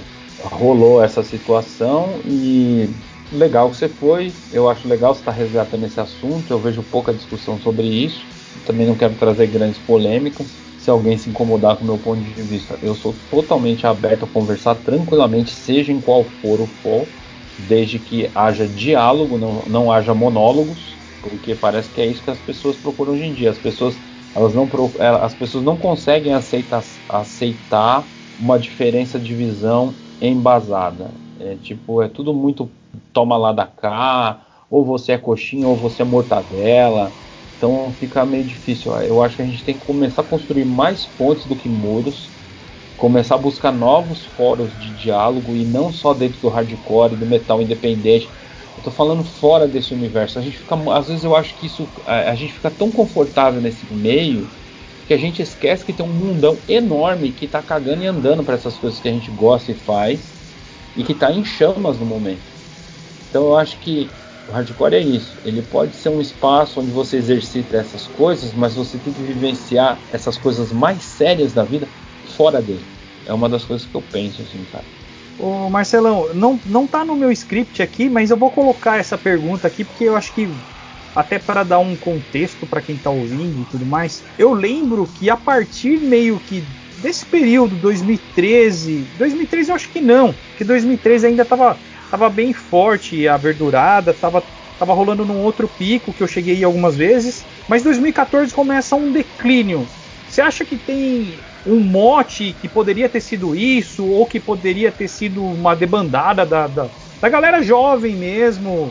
Né? Eu também sou velho, vamos colocar aqui, mas será que houve uma debandada ou foi isso foi um, um mote para para começar a ter uma, uma dispersão do movimento, assim, entre aspas? Ah, cara, eu acho que assim, a partir do momento. Eu acho que a gente, enquanto cena estreed, vai, que é um pedaço considerável da cena hardcore aqui em São Paulo, a gente ficou, ficou muito cômodo pra gente aquele espaço no Jabaquara. Primeiro a casinha, depois o espaço onde rolava a verdurada maior e os festivais lá do Corpo de Bombeiros.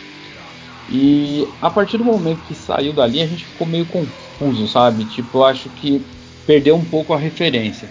Lógico, aconteceu outras verduradas em outros lugares, aconteceu, tiveram mesmo sucesso de público, etc e tal. Mas é uma coisa interessante, assim, eu comecei falando que, querendo ou não, o Stred ele é muito ligado a uma cultura jovem. E, cara, os jovens amadurecem, os jovens envelhecem e os jovens mudam de interesses. Quantos amigos seus, Stred aí da, da roça, do meio do mato, vinha para São Paulo contigo e perderam interesse foram fazer outras coisas? Todo mundo tem aí um brother que era super ligado, super colado e hoje, sei lá, o cara virou procurou outras coisas, criou outros interesses e largou isso de lado, não fez diferença alguma. Eu imagino que você, como eu, assim, sei lá, você deva ser muito apegado com essas coisas. Você não se imagina 100% fora desse rolê, mesmo que hoje você provavelmente esteja vendo ele meio que à distância. Então eu acho que assim houve um desgaste já natural. Assim, eu acho que não, a gente não conseguiu renovar o público porque até mesmo para essa faixa aí dos 17, 18, 19, 20 até os 25 anos assim, tem uma gama de outros interesses aí que, que leva a juventude para esse lugar, cara. Ah, o Stred no Brasil ele é fruto de uma coisa conjuntural muito específica e que não vai se repetir, entendeu? Tipo, a galera que foi a primeira geração de Stred aqui em São Paulo, ela vinha da juventude libertária e que era um movimento de pessoas que já estavam empapuçados dessa coisa de, do rolê punk podre, do, drogadaço e ganguista, tipo, que procurou uma outra alternativa e criou essa cena que durante um, uma geração inteira foi essa coisa bombada, cheia de gente, eventos entusiasmantes, discussões é, profundas, reflexões variadas, etc e tal.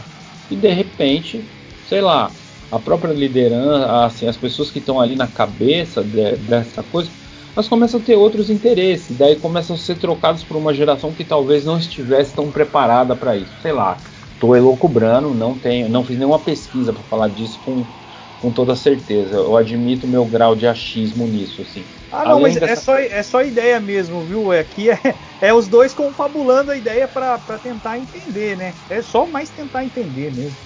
Sim, de boa. E daí, assim, tem essa coisa do espaço físico, tem a coisa do amadurecimento das pessoas e da não renovação do público jovem, assim, que frequentava o, o rolê.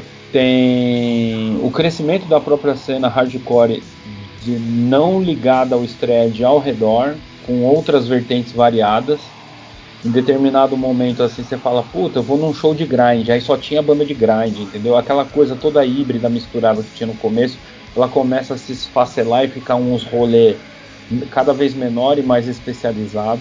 Eu acho também, não nego, que tem uma contribuição disso, porque justamente algumas das pessoas que estavam envolvidas nessa coisa do caso Kings eram as pessoas que eu meio que enxergava que seria a próxima geração a levar essa tocha da verdurada, entendeu? E essas pessoas meio que se desmotivaram. Algumas continuam produzindo coisas, produzindo coisas muito legais e interessantes, mas de uma maneira apartada, fora desse rolê. Meio como se elas construíssem um micro rolezinho delas à parte, separado, entende? A minha visão é isso, assim. Cara, uma coisa assim, eu, e assim, eu vou falar isso, eu não falo isso com saudosismo, ou dolorido, ou chateado, ou infeliz. Não, cara. Tudo tem seu tempo de ser. Tudo vai ter um começo, um fim é, é, os rolês, essas micromovimentações é, sociais ou mesmo culturais, elas precisam de uma coisa muito valiosa e fundamental: pessoas. Se não tiver pessoas, as coisas murcham. E não existe coisa mais imprevisível do que o ser humano. Então hoje pode estar todo mundo aí muito muito louco, tatuadaço, X na mão, mochando loucamente, stage dive, feliz, point finger, todo mundo cantando, um ambiente. E amanhã, em vez de ter 3 mil pessoas fazendo isso, vão ser 20 caras, entendeu? E aí é o rolê, cara. Tipo, sei lá, eu toquei, eu, eu o Basalt acaba tocando muito mais ligado a uma cena mais metal, assim, então a gente tem também sentido essas variações. Sei lá, a gente abriu para um Unslaved lá, a banda da Noruega. A gente tocou com a Menha, a gente tocou com a I Hate God, tocou com um monte de banda grande legal.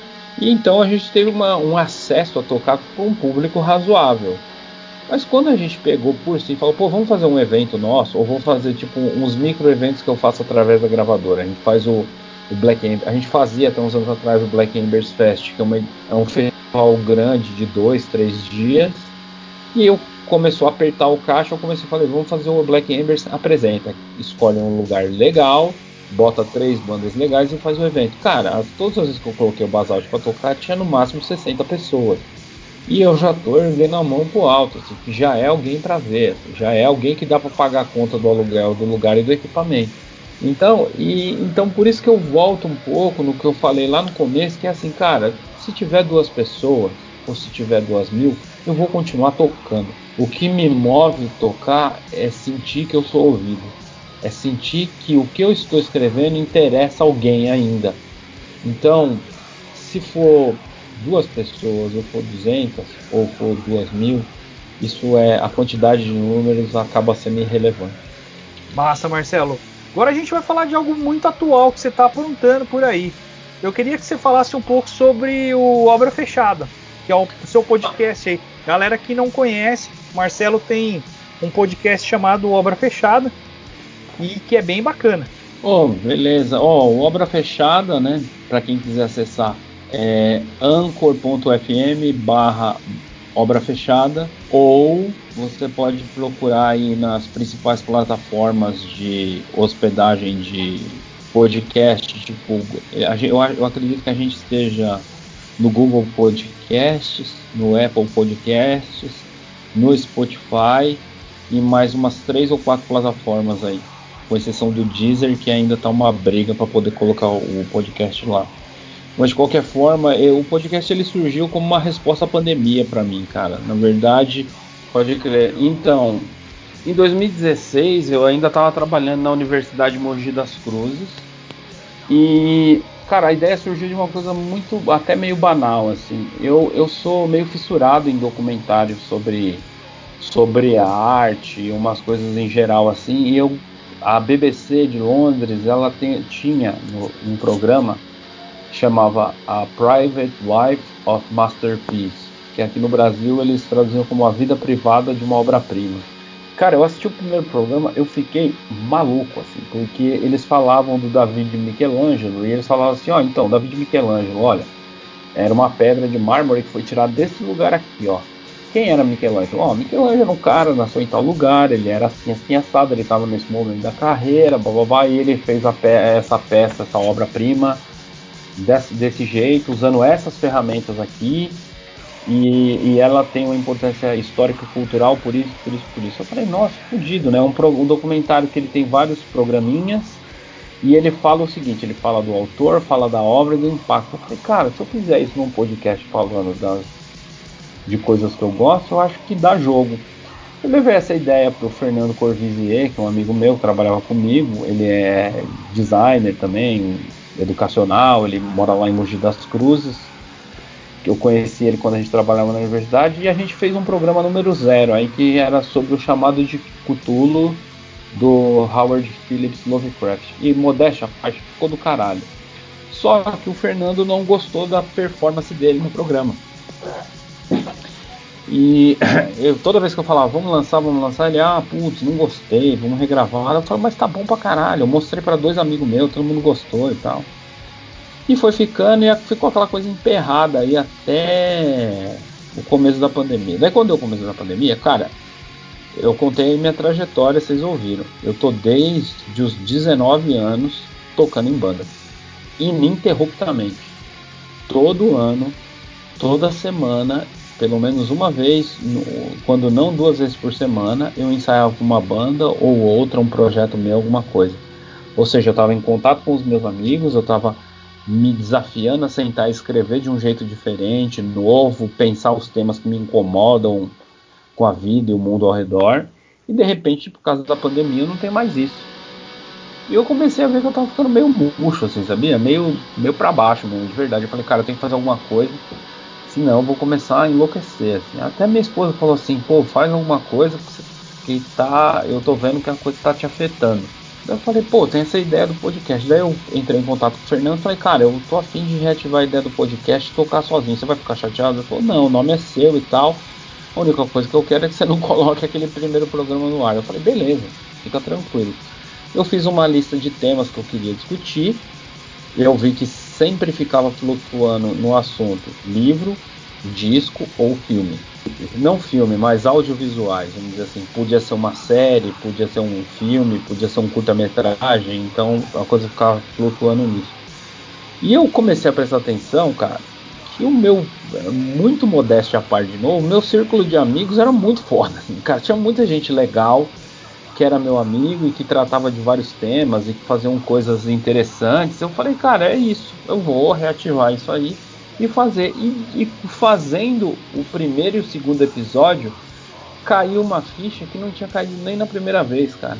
É um podcast, não é só para falar dessas obras culturais, é para falar e saber de pessoas também, entender a trajetória delas. Então a gente, eu, eu já tenho 14 programas gravados, eu gravei o 14 ontem. Tem muita coisa legal saindo, a repercussão tem sido boa, a, a nossa média de audições como eu não sou uma pessoa pretensiosa, desesperada, quer dizer, eu sou ansioso, mas eu tento cuidar da minha ansiedade para que ela não atrapalhe as coisas que eu faço.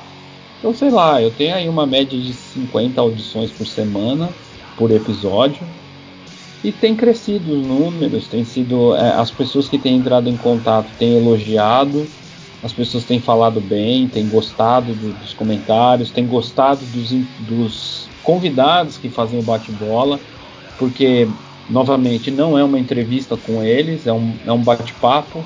É como se você, vamos supor, sei lá, qual que é o seu disco predileto? Pô, você tá roubando minha pergunta. ah. É, bom, vai lá, o Out of Step. Vai, sei lá, o Minor Threat Out of, Out of Step. Cara, tem muita coisa que a gente pode falar desse disco do Minor Threat, do, de quando ele foi feito, quantas músicas ele tem, o que, que as letras das músicas falam, qual que é o tipo de gravação. A gente dá pra falar tudo isso, e daí eu posso chegar em determinado momento e falar assim: pô, Diegão, por que, que esse disco é importante para você? Cara, você vai abrir a sua vida. Tipo ali, durante alguns minutos você vai criar, estabelecer uma conexão com essa obra e você vai estar compartilhando comigo e com quem estiver ouvindo. E cara, isso é, vou dizer para você, isso é delicioso, cara. É uma experiência muito boa e eu acho que é uma coisa que remete a algo que a gente tem de mais primal no ser humano, que é ouvir história. Eu percebi que isso estava acontecendo e eu lembrei que pô, eu sou formado em história, eu lidei com muitos projetos de memória, de história oral, de oralidade, de memória, e eu sempre me vi muito ligado a essa coisa de ouvir as pessoas, ouvir o que as pessoas têm a dizer. E eu percebi também que nessa cultura do podcast também tem essa coisa. Pô, você bota o podcast porque você quer ouvir alguém que tem algo a dizer. Então, o Obra Fechada, né, é um trocadilho com uma obra, né, tipo a obra literária, cinematográfica, musical fechada, que pode ser também entendido como um canteiro de obra também, né, onde a gente constrói coisas em conjunto, coletivamente. Então, o nome é esse um pouco esse trocadilho e o espírito do podcast é isso. Foi para eu não enlouquecer, eu poder falar com os meus amigos, matar saudade deles. É, eu sei que eu tenho amigos que de diferentes estratos sociais, de diferentes vivências, de diferentes trajetórias que tem muito a dizer na relação com essas obras que me tocaram, que tocaram essas pessoas e eu tenho certeza que tocaram que tocarão outras assim, né? Então a gente tá, eu completei agora nessa sexta-feira um mês de podcast no ar, saindo aí toda semana. A gente lança ele toda sexta-feira, toda sexta de manhã, 8 da manhã tem um episódio novo. Em geral, eu tenho, eu passo a semana, no correr da semana, editando, porque em geral tem uma hora de duração em média, mas esse material bruto, sei lá, passa uma hora e meia, uma hora e quarenta, e aí tem aquele trabalhinho de edição, de achar um BG interessante, de fazer uma vinhetinha se for necessário. E é isso, tem, tem sido uma coisa muito prazerosa, assim, cara. Eu É, eu gravei, por exemplo, com o Rodrigo do Mickey Junkies ontem, e, falando do disco Beleléu, Leléu, eu do Itamar Assunção. Como eu falei com o Vinícius do Deriva, Desvio, Deturpação, o Vinícius é amigão meu, a gente estudou na mesma universidade, a gente falando disso do Racionais MCs. Tem um episódio que já foi ao ar com o Luiz Mazeto, que é o meu parceiro de banda, a gente falou do Causeidio do Sepultura. É, eu entrevistei o Lucas Simone, que é um amigão meu que a gente estudou junto e ele é um tradutor de russo, meio que está bem ativo no momento, lançando coisas pela editora 34 sobre o livro do Tolstói, A Morte de Ivan Illich. É, eu entrevistei, assim, entrevistei não, tive como convidado o Adriano Lisiero, que é um grande amigo meu, que é geógrafo, ele tem um, um canal no Instagram chamado Geo, Geoplanos, que é só pegando imagens aéreas ele viveu em Angola durante a infância e adolescência dele durante a Guerra Civil e a gente falou de Mayombe do Prepetela, que é um livro que fala da guerra de descolonização de Angola. Então assim, eu, eu Marcelão, tenho... inclusive uma, uma curiosidade para a galera aí, esse livro que você fez o último episódio aí do, do Obra Fechada, o Felipe, que é o outro colaborador nosso aqui, ele tá terminando de ler, cara. Vai logo mais vai ter resenha no nosso blog também. Pô, mano. Coincidência pra caramba, velho. Eu vi assim, eu falei, poxa, o Marcelão falou disso e o Felipe tá terminando o livro. Olha aqui. Cara, pega pra ler, mano. É, um, é uma lição, assim. É, é, um livro que é muito foda, ele é muito especial para mim, assim. Porque, assim, eu tento sempre me manter lendo alguma coisa. Sei lá, eu tô falando com você, eu tô com o livro, o livro do Desassossego do Fernando Pessoa aqui na minha mesa agora olhando para mim, porque eu tenho que terminar de ler ele para fazer um outro programa para fazer um outro programa em breve também. É, do mesmo jeito que embaixo do Fernando Pessoa tem aqui ó, a Casa do Passado do Algernon Blackwood, aí, que é um cara que influenciou Lovecraft nessa coisa do do horror, assim, sem ser um horror gótico clássico, uma outra linhagem de horror que eu também tô lendo para fazer outro programa daqui uns meses. Então, é, cara, mas assim, eu tento me manter lendo, mas quando eu li esse livro, cara, mexeu muito profundo comigo, porque eu percebo que cada vez menos a gente entende, a gente vai perdendo aos poucos a noção dessa africanidade que todos nós brasileiros temos e de que, sei lá, por esse contexto bizarro de extrema direita é, tacanha e medíocre, um nível cultural tão ralo, baixo e domesticado. É, então eu tenho me obrigado assim não ser só não ler só autores europeus e americanos mas ler, ler, é, ler literatura africana oriental sabe eu acabei um livro sei lá uns dois anos atrás eu li um livro de uma escritora coreana que é sensacional que é o Bom Filho eu não lembro o nome da autora mas assim ela cita o Cidade de Deus, fala com um personagem do livro, adora ir no cinema e ver o Cidade de Deus, um filme brasileiro. Então, cara, a literatura ela te provê várias coisas, mas ao mesmo tempo, se você permite ler uma literatura ou ver filmes ou, ou discos de lugares não tão clichê ou padrão, é o seu leque de interpretação e de reflexão que está aumentando, entendeu? Mas do caralho, meu, depois pergunta pro Felipe lá, ou lê mesmo você, cara, cata o livro com ele lá, dar uma lida. Sim, eu achei, pô, é, é, o mundo é pequeno demais, né, Marcelo? Puta, é, a gente acha que é grande, mas é pequeno, cara. Cara, ó, eu vou dizer assim, ó, pra quem não sabe, é, Mayombe é uma selva no norte de Angola e o livro ele se passa na guerra de descolonização, a guerra de independência de Angola, quando eles estavam expulsando os portugueses que dominavam o país para criar uma nação livre. O Mayombe, é, é, essa selva no norte, ela é o espaço onde os soldados, aí, os personagens eles estão ali fazendo várias missões. E o livro ele é dividido em vários trechinhos de pensamento de vários desses soldados. Então, assim, fazendo uma analogia meio, meio, meio tosca até, admito, é tipo como se fosse Platão para a literatura, entendeu? É tipo. Oh! tipo assim, ó, lembra quando você assistiu Platão lá no fim dos anos 80? Sim. É mais ou menos se Platão fosse filmado na África, sabe? Que assim, eu assisti Platão outro dia, é engraçado fazer esse. Eu falei que é uma analogia meio tosca, Mas assim, o, o, o Platão ele é cheio de momentos de memória, de narração fora da cena.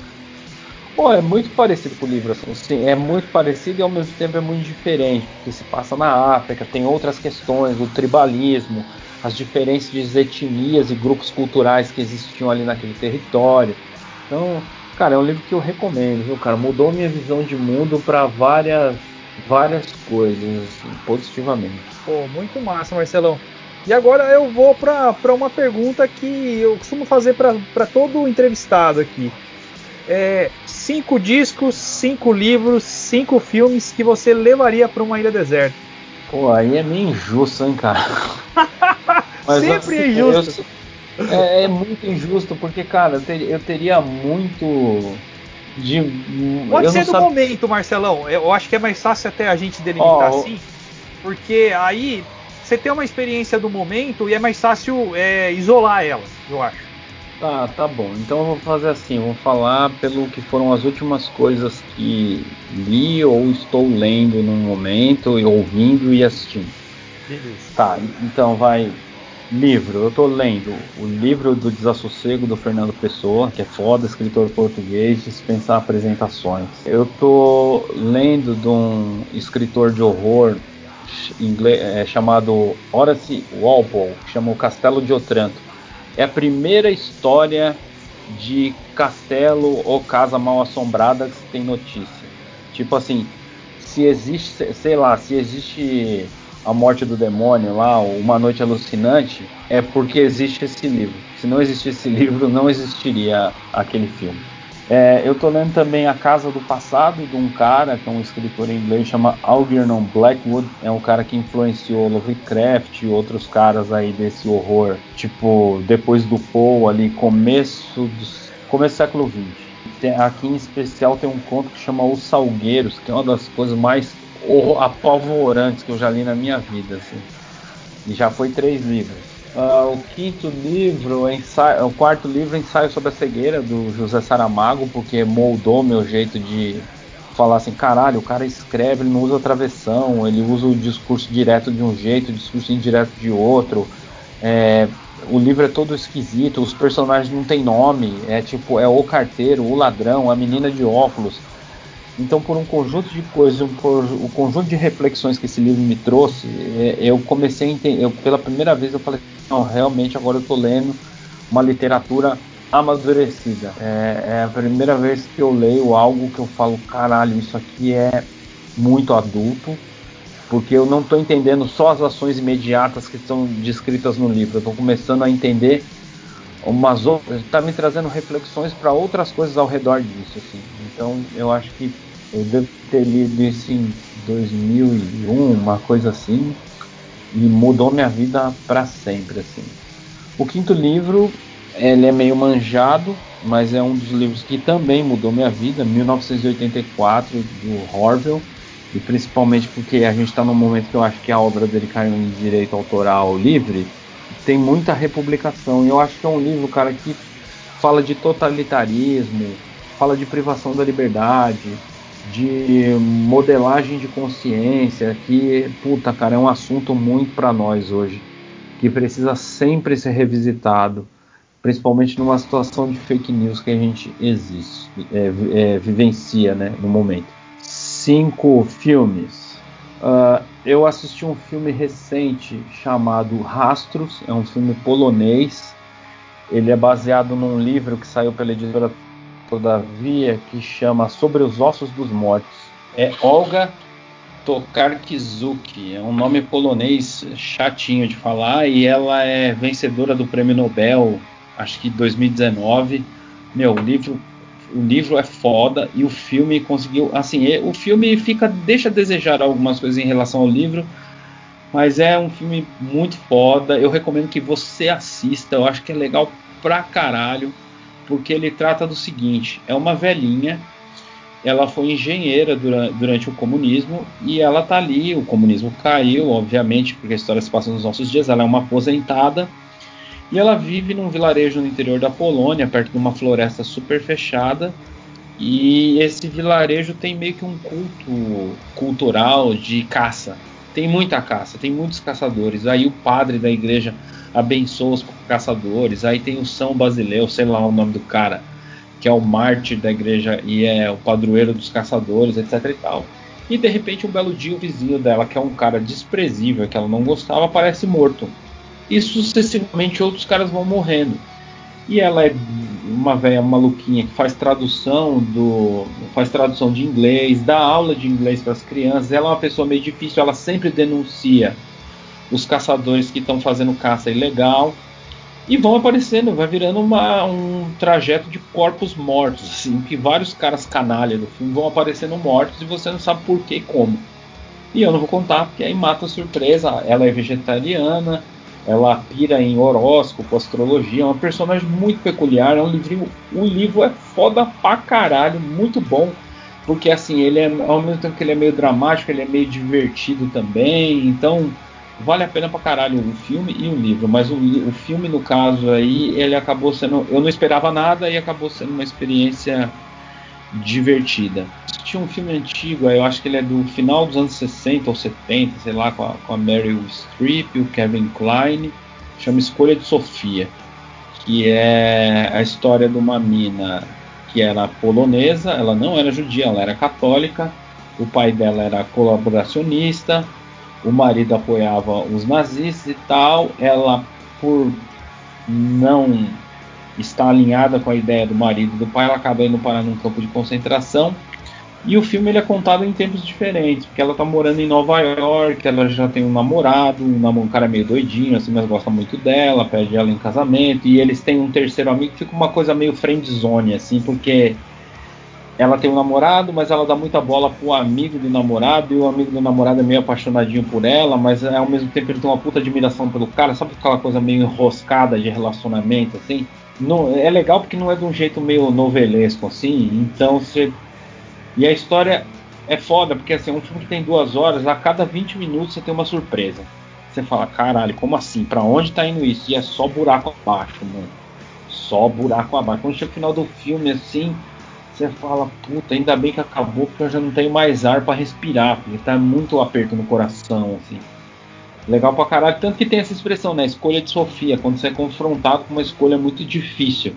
E o filme é isso. Em dado momento tem uma escolha dificílima que a personagem tem que fazer. É, dois filmes, né? Deixa eu ver. Pensar um terceiro. É... Cara, eu tô acompanhando. Pode, em vez de filme, pode ser uma série? Pode, claro, você que manda. Pode ser doc ah, também. Ah, eu vi uma série que chama. Ah, eu acompanho uma série que chama Deuses Americanos, né? Que, que passa no Amazon Prime. New Gaiman, é né? É, inspirado no livro do Neil Gaiman.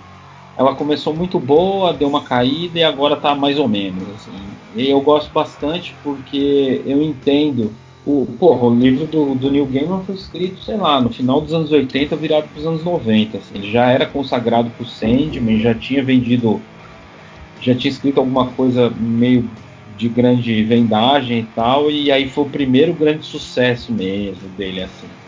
Ele escreveu isso aí enquanto ele estava fazendo turnê de divulgação de outras coisas pelos Estados Unidos. Né?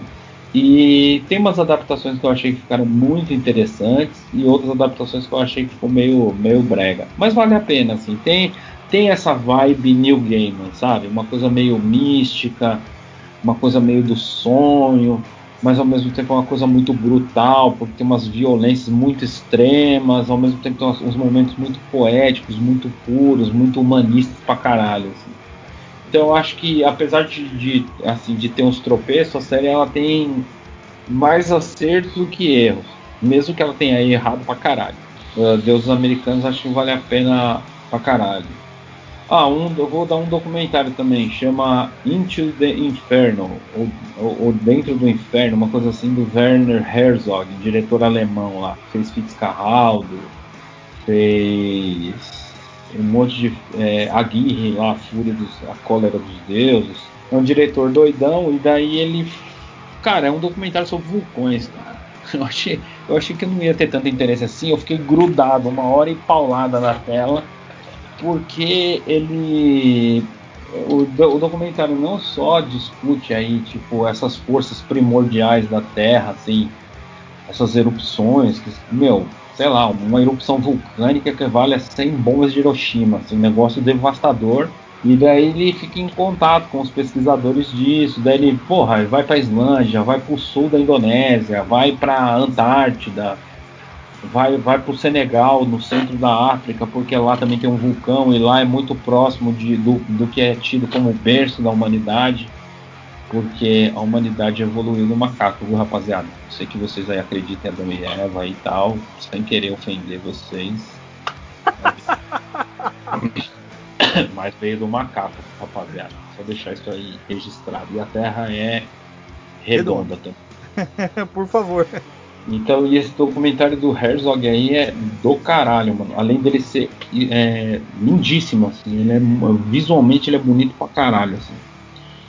Esse é o quarto, né? E o quinto filme, cara, ó, eu gravei um, um programa com obra fechada com um amigo meu, que é o Guillermo Múrcio. Ele é diretor de um cineclube na Universidade Mogi das Cruzes, onde eu trabalhei. E a gente falou de um filme chamado Leviatã, um filme russo de 2019. Cara, pensa num filme amargo, mano. Pensa numa vida de merda. É esse filme aí. Se você tiver num dia assim e fala, pô, eu tô legal demais, o sol tá muito bonito aí, ó, brilhando, a rapaziada tá na praia, os caras tá furando o blo bloqueio da pandemia aí pra ir nadar no mar, o cara, bota esse filme, cara. Puta que eu pariu. Eu adoro esse filme, visualmente ele é lindo, mas é um filme amargo pra caralho, porque é assim, ele pega a coisa mais primordial e mais básica, que é o seguinte, mano, você precisa ter um teto para morar, certo? Imagina que durante gerações você lutou para ter uma casinha. E aí, um belo dia, você mora lá no vilarejo, perto do Mar do Norte, lá no cu do mundo da Rússia. O prefeito da cidade que você mora, que é um cu do Judas, não tem porra nenhuma, tem uma fábrica de tratamento de peixe que está quase falindo e é, é o único emprego da, da, de todo mundo da vila. O cara chega e fala assim: Olha, a prefeitura está tomando a sua casa porque a gente precisa desse terreno. E daí o cara, não, mano, não pode, é a única coisa que eu tenho. E daí ele começa a acertar, o casamento do cara tá meio na merda, ele tá à beira de separar. E o filme, ele é toda uma metáfora do caso bíblico de Jó misturado com o livro de Leviatã do Thomas Hobbes, que é um livro de filosofia política. Cara, é, mano, é muito, ah, logo, assim, ó, logo mais a gente vai, eu vou soltar uma obra fechada falando disso, porque, mano, sério, a gente ficou horas falando disso, porque é um filme cheio de metáfora, cheio de significado. O livro ele é, discute muito o que é essa Rússia porque assim, porque a gente vê essas coisas aí, o Putin, né? A gente vê aqueles memes do Putin cavalgando o urso, que é engraçado e tal, mas a gente não tem a mínima noção do que é a vida na Rússia lá no interiorzão. Do mesmo jeito que a gente não tem noção do que é o Brasil no interiorzão aí dentro, sabe? De como as pessoas vivem, se divertem, comem, se vestem, se relacionam. Então é um, cara, ele é um filme que é tipo top 5 da minha vida, mas é um filme amargo pra caralho, viu? É tipo um filme que você tem que meter um engove antes, senão você não aguenta. Uh, bom, cinco filmes, cinco agora livros. Agora cai pros discos, né? É, agora é cruel pra caralho. É, é a escolha de Sofia aí também. Depois você vai ver o filme, você vai entender a metáfora do que é a escolha de Sofia. É, Splitting Heads, Left 4 Dead, cara. Uma banda de hardcore, um crust, assim, uma banda estreed do Canadá. E, cara, basicamente, durante uns 6, 7 anos da minha vida, tudo que eu fiz tinha uma pequena ou maior inspiração nessa banda. Assim. De ser um discurso cru, reto, objetivo, de ter um em duas, em duas pistas, assim, com um vocal levemente atrasado muito do que eu quis tentar fazer no escuro tem um pouco dessa banda. Assim. Uh, Neuroses, True Silver and Blood. Porque, primeiro, foi um disco que os caras do Constrito me passaram logo que eu conheci eles. É o disco que a banda, eu acho que é o disco que definiu o que veria, que a galera chama disso de pós-metal hoje, tá? O sludge, doom metal, essa coisa meio misturada. E é um disco que, cara, me ensinou muita coisa, tanto das coisas que eu faço hoje, como o Basalt mesmo, até as coisas de reflexão, dessa poética, dessa escrita, desse tipo de escrita de letra voltado a esse tipo de som. É, cara, New Model Army, cara, Thunder and Consolation, porque é uma banda de pós-punk. É isso que eu ia falar, eu não sabia que você ouvia pós-punk. Porra, piro loucamente, cara. É a minha matriz original, cara. Eu, que massa. Durante é, é, New Model Army, assim, cara, é novamente aquela coisa da letra, um bom vocal e música simples, cara. O cara consegue falar de muita coisa séria pra caralho, assim, de da situação da Inglaterra ali naquele final dos anos 80, que estava tentando se recuperar dos anos Thatcher, que cagou o país fudidamente, a gestão conservadora liberal dela. Uh, e também, assim, ao mesmo tempo que você vê assim que é, vamos dizer, um rock de protesto, vamos dizer assim, que tem a ver com o punk, era uma coisa meio. É, eles têm uma coisa meio. Parece tipo um, um, cigano misturado com um motoqueiro, assim, tipo um visu todo estranho, assim. Então essa coisa sempre me deixava intrigado. E, e, cara, eu acho que é uma das bandas que eu mais ouvi e continuo ouvindo na minha vida. Teve outras que eu ouvi muito e hoje eu ouço muito pouco, mas essa permanece. Cara, tem o disco do Charles Bradley, que eu não lembro exatamente o nome do disco do Charles Bradley. Mestre do Soul, né? Opa, puta que pariu, bom, cara. Velho. Mas assim, é, é, o New Soul, né, cara? É um tipo um Soul dos anos 2000, assim. É uma pena que ele tenha morrido. Cara, eu senti. Quando ele morreu, cara, eu acho que eu senti como se fosse tipo um amigo meu, assim, morrendo, tá ligado? O disco que eu gosto pra caralho dele é o segundo, chama Victim of Love. Todos são bons. Todos os discos são foda. Mas esse em especial é foda. Você vê os vídeos de show dele, cara, é a interação que ele tem com as pessoas é um negócio que vem do coração mesmo. E daí, pra quem não conhece Charles Bradley, eu recomendo ter um documentário que conta a vida dele inteirinha. Se eu não me engano, tem ele inteirinho e legendado no YouTube. É um cara que vem de uma família muito humilde, muito pobre é, da Flórida, né? E depois a mãe dele meio que mudou pela Flórida e deixou ele com a avó. Depois ele volta a morar em, não sei se é em Nova York, alguma cidade dessas. Ele ficou um tempo, virou morador de rua, fudido, sem trampo, sem grana, Aí ele entrou, não sei se foi para as Forças Armadas e aprendeu a ser cozinheiro e ficou trabalhando em, em cozinhas. E assim, eu não estou dizendo essa coisa Alex Atala, glamour, hipster. Estou falando trabalhar em cozinha mesmo, tá ligado? Tipo, o esquema você derramar o seu suor no caldeirão porque não tem espaço nenhum para você trabalhar assim. E classe trabalhadora mesmo, de verdade, assim, muito foda. E depois ele ele, ele, ele sempre gostou de música e ele era fã doente do James Brown. Ele toca numa banda que, que os caras apelidaram ele de James Brown Jr., uma coisa assim do tipo. E daí os caras daquela gravadora Defton Records, que lança aquela Merna Street Band e outros artistas do soul recente assim, eles viram o cara e ficaram apaixonados. Primeiro porque ele é um doce de pessoa. Você vê assim, é outra coisa que é comovente, porque assim, como pode uma pessoa que tomou tanta porrada na vida, tanta paulada, mas tanta paulada, ainda manter a doçura assim para conversar com as pessoas? Você vê que é uma pessoa que tem o brilho da esperança no olho, assim, é muito, é inspirador pra caralho, assim. Eu acho que é uma das coisas mais inspiradoras que eu ouvi esses tempos, assim. Como eu também sou um pouco é, é, saudosista, né? Tipo, eu ouço muito o Billy Bragg, né? que é um cantor inglês também. Eu posso dizer que ele é comunista ou socialista. Ele tem um disco que eu gosto muito, chama Workers Playtime. É um disco de 88. Que é um disco que, meu, é, ele tem uns clássicos ali sobre. São músicas que falam assim, meu, de que lado você está, entendeu? Tipo assim, ó, os caras, o governo tá querendo fechar o sindicato, a gente tá protestando na rua, no final da rua ali tá vindo um piquete da polícia. Daí você chega lá e fala pro guarda, cara, de que lado você tá? Você é trabalhador que nem eu. Você não, não sente. Você não se preocupa com uma criança que vai ficar chorando porque o pai dela não vai voltar para casa. Então é esse tipo de coisa, entendeu?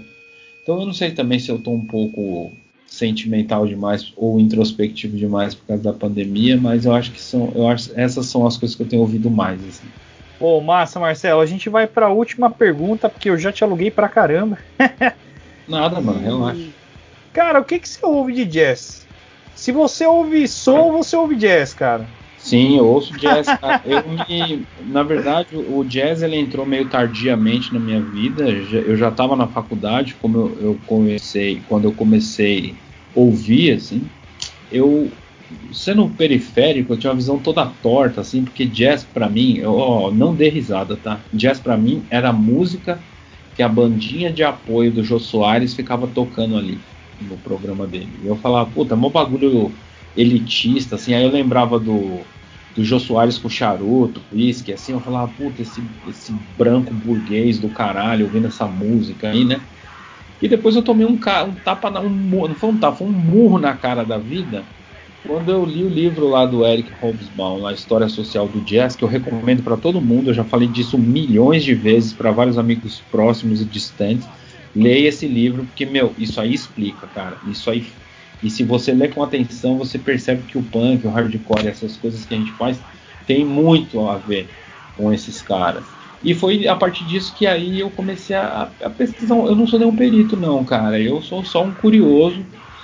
Eu comprei aquela caixa de três boxes, de que é um documentário em, quatro em 12 DVDs do Ken Holt, que é um cara aí sim um pesquisador do jazz de verdade.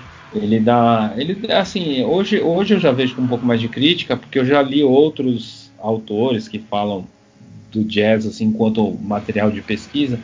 E ele dá muito a visão do, do Winton Marsalis, que ele sempre está aparecendo, ele aparece em todos os programas dando opinião sobre as diferentes fases do jazz. Depois eu ganhei de presente da minha cunhada, inclusive, um livro grande, grosso, assim, que chama O Jazz através dos Tempos que é um livrão grande, ele vem com, se eu não me engano, é quatro ou cinco CDs na contracapa dele presa assim no, no final, que ele meio que dá um panorama geral. Se você quer entender o que é o jazz, essa música, é esse livro que você tem que ler. Assim.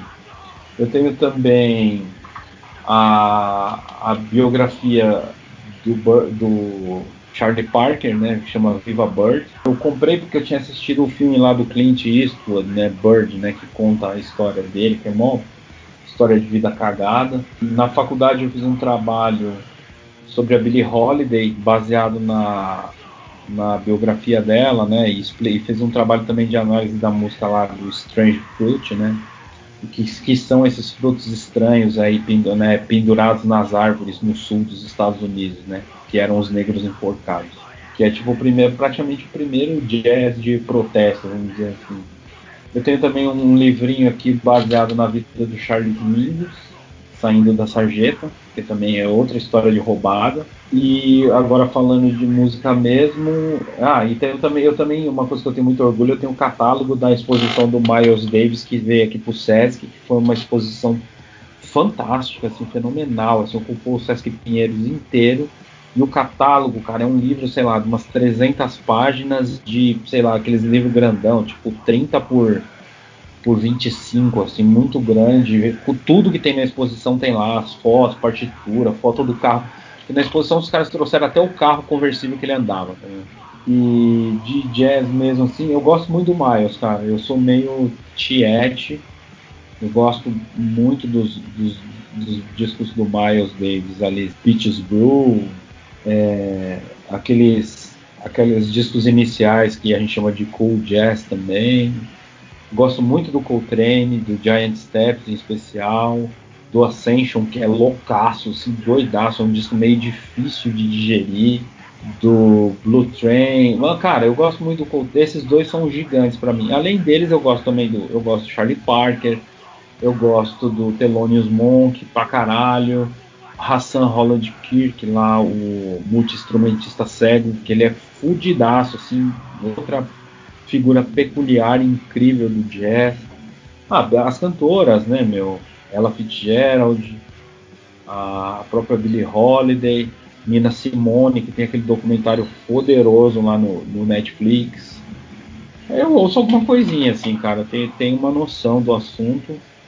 E eu acho que, cara, a gente, enquanto ligado ao hardcore, as culturas alternativas, a gente tá perdendo tempo se a gente não tá absorvendo alguma coisa do jazz, cara é um ritmo que surge ali no, nos Estados Unidos numa mescla muito específica do encontro de culturas. Então vem os instrumentos de sopro das bandas marciais francesas e, e espanholas ali que habitavam a região de New Orleans, com as músicas de canto de trabalho, que da onde vem aquele andamento 4x4 das músicas.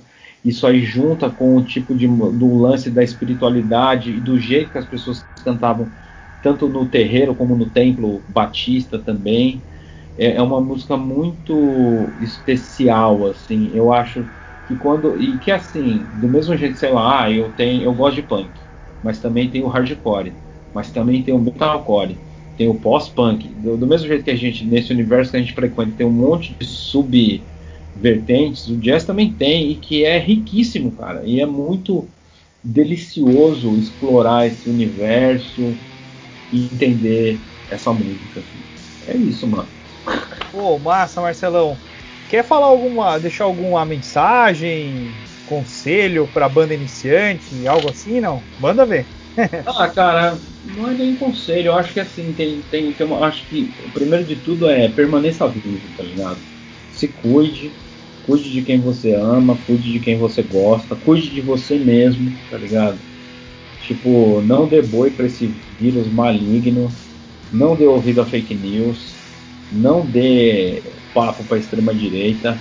Acredite em você, acredite nas alternativas coletivas, socializantes. Tente se informar melhor, leia sempre, duvide das coisas, duvide com argumentos, crie argumentos sólidos e embasados para duvidar das coisas que você está duvidando. Persista, tá ligado? Se você gosta de som, cara, arrume um parceiro. Se você não arrumar um parceiro, faça você sozinho, cara. Mas faça, não deixe de fazer, não deixe para amanhã uma vontade que você tem hoje.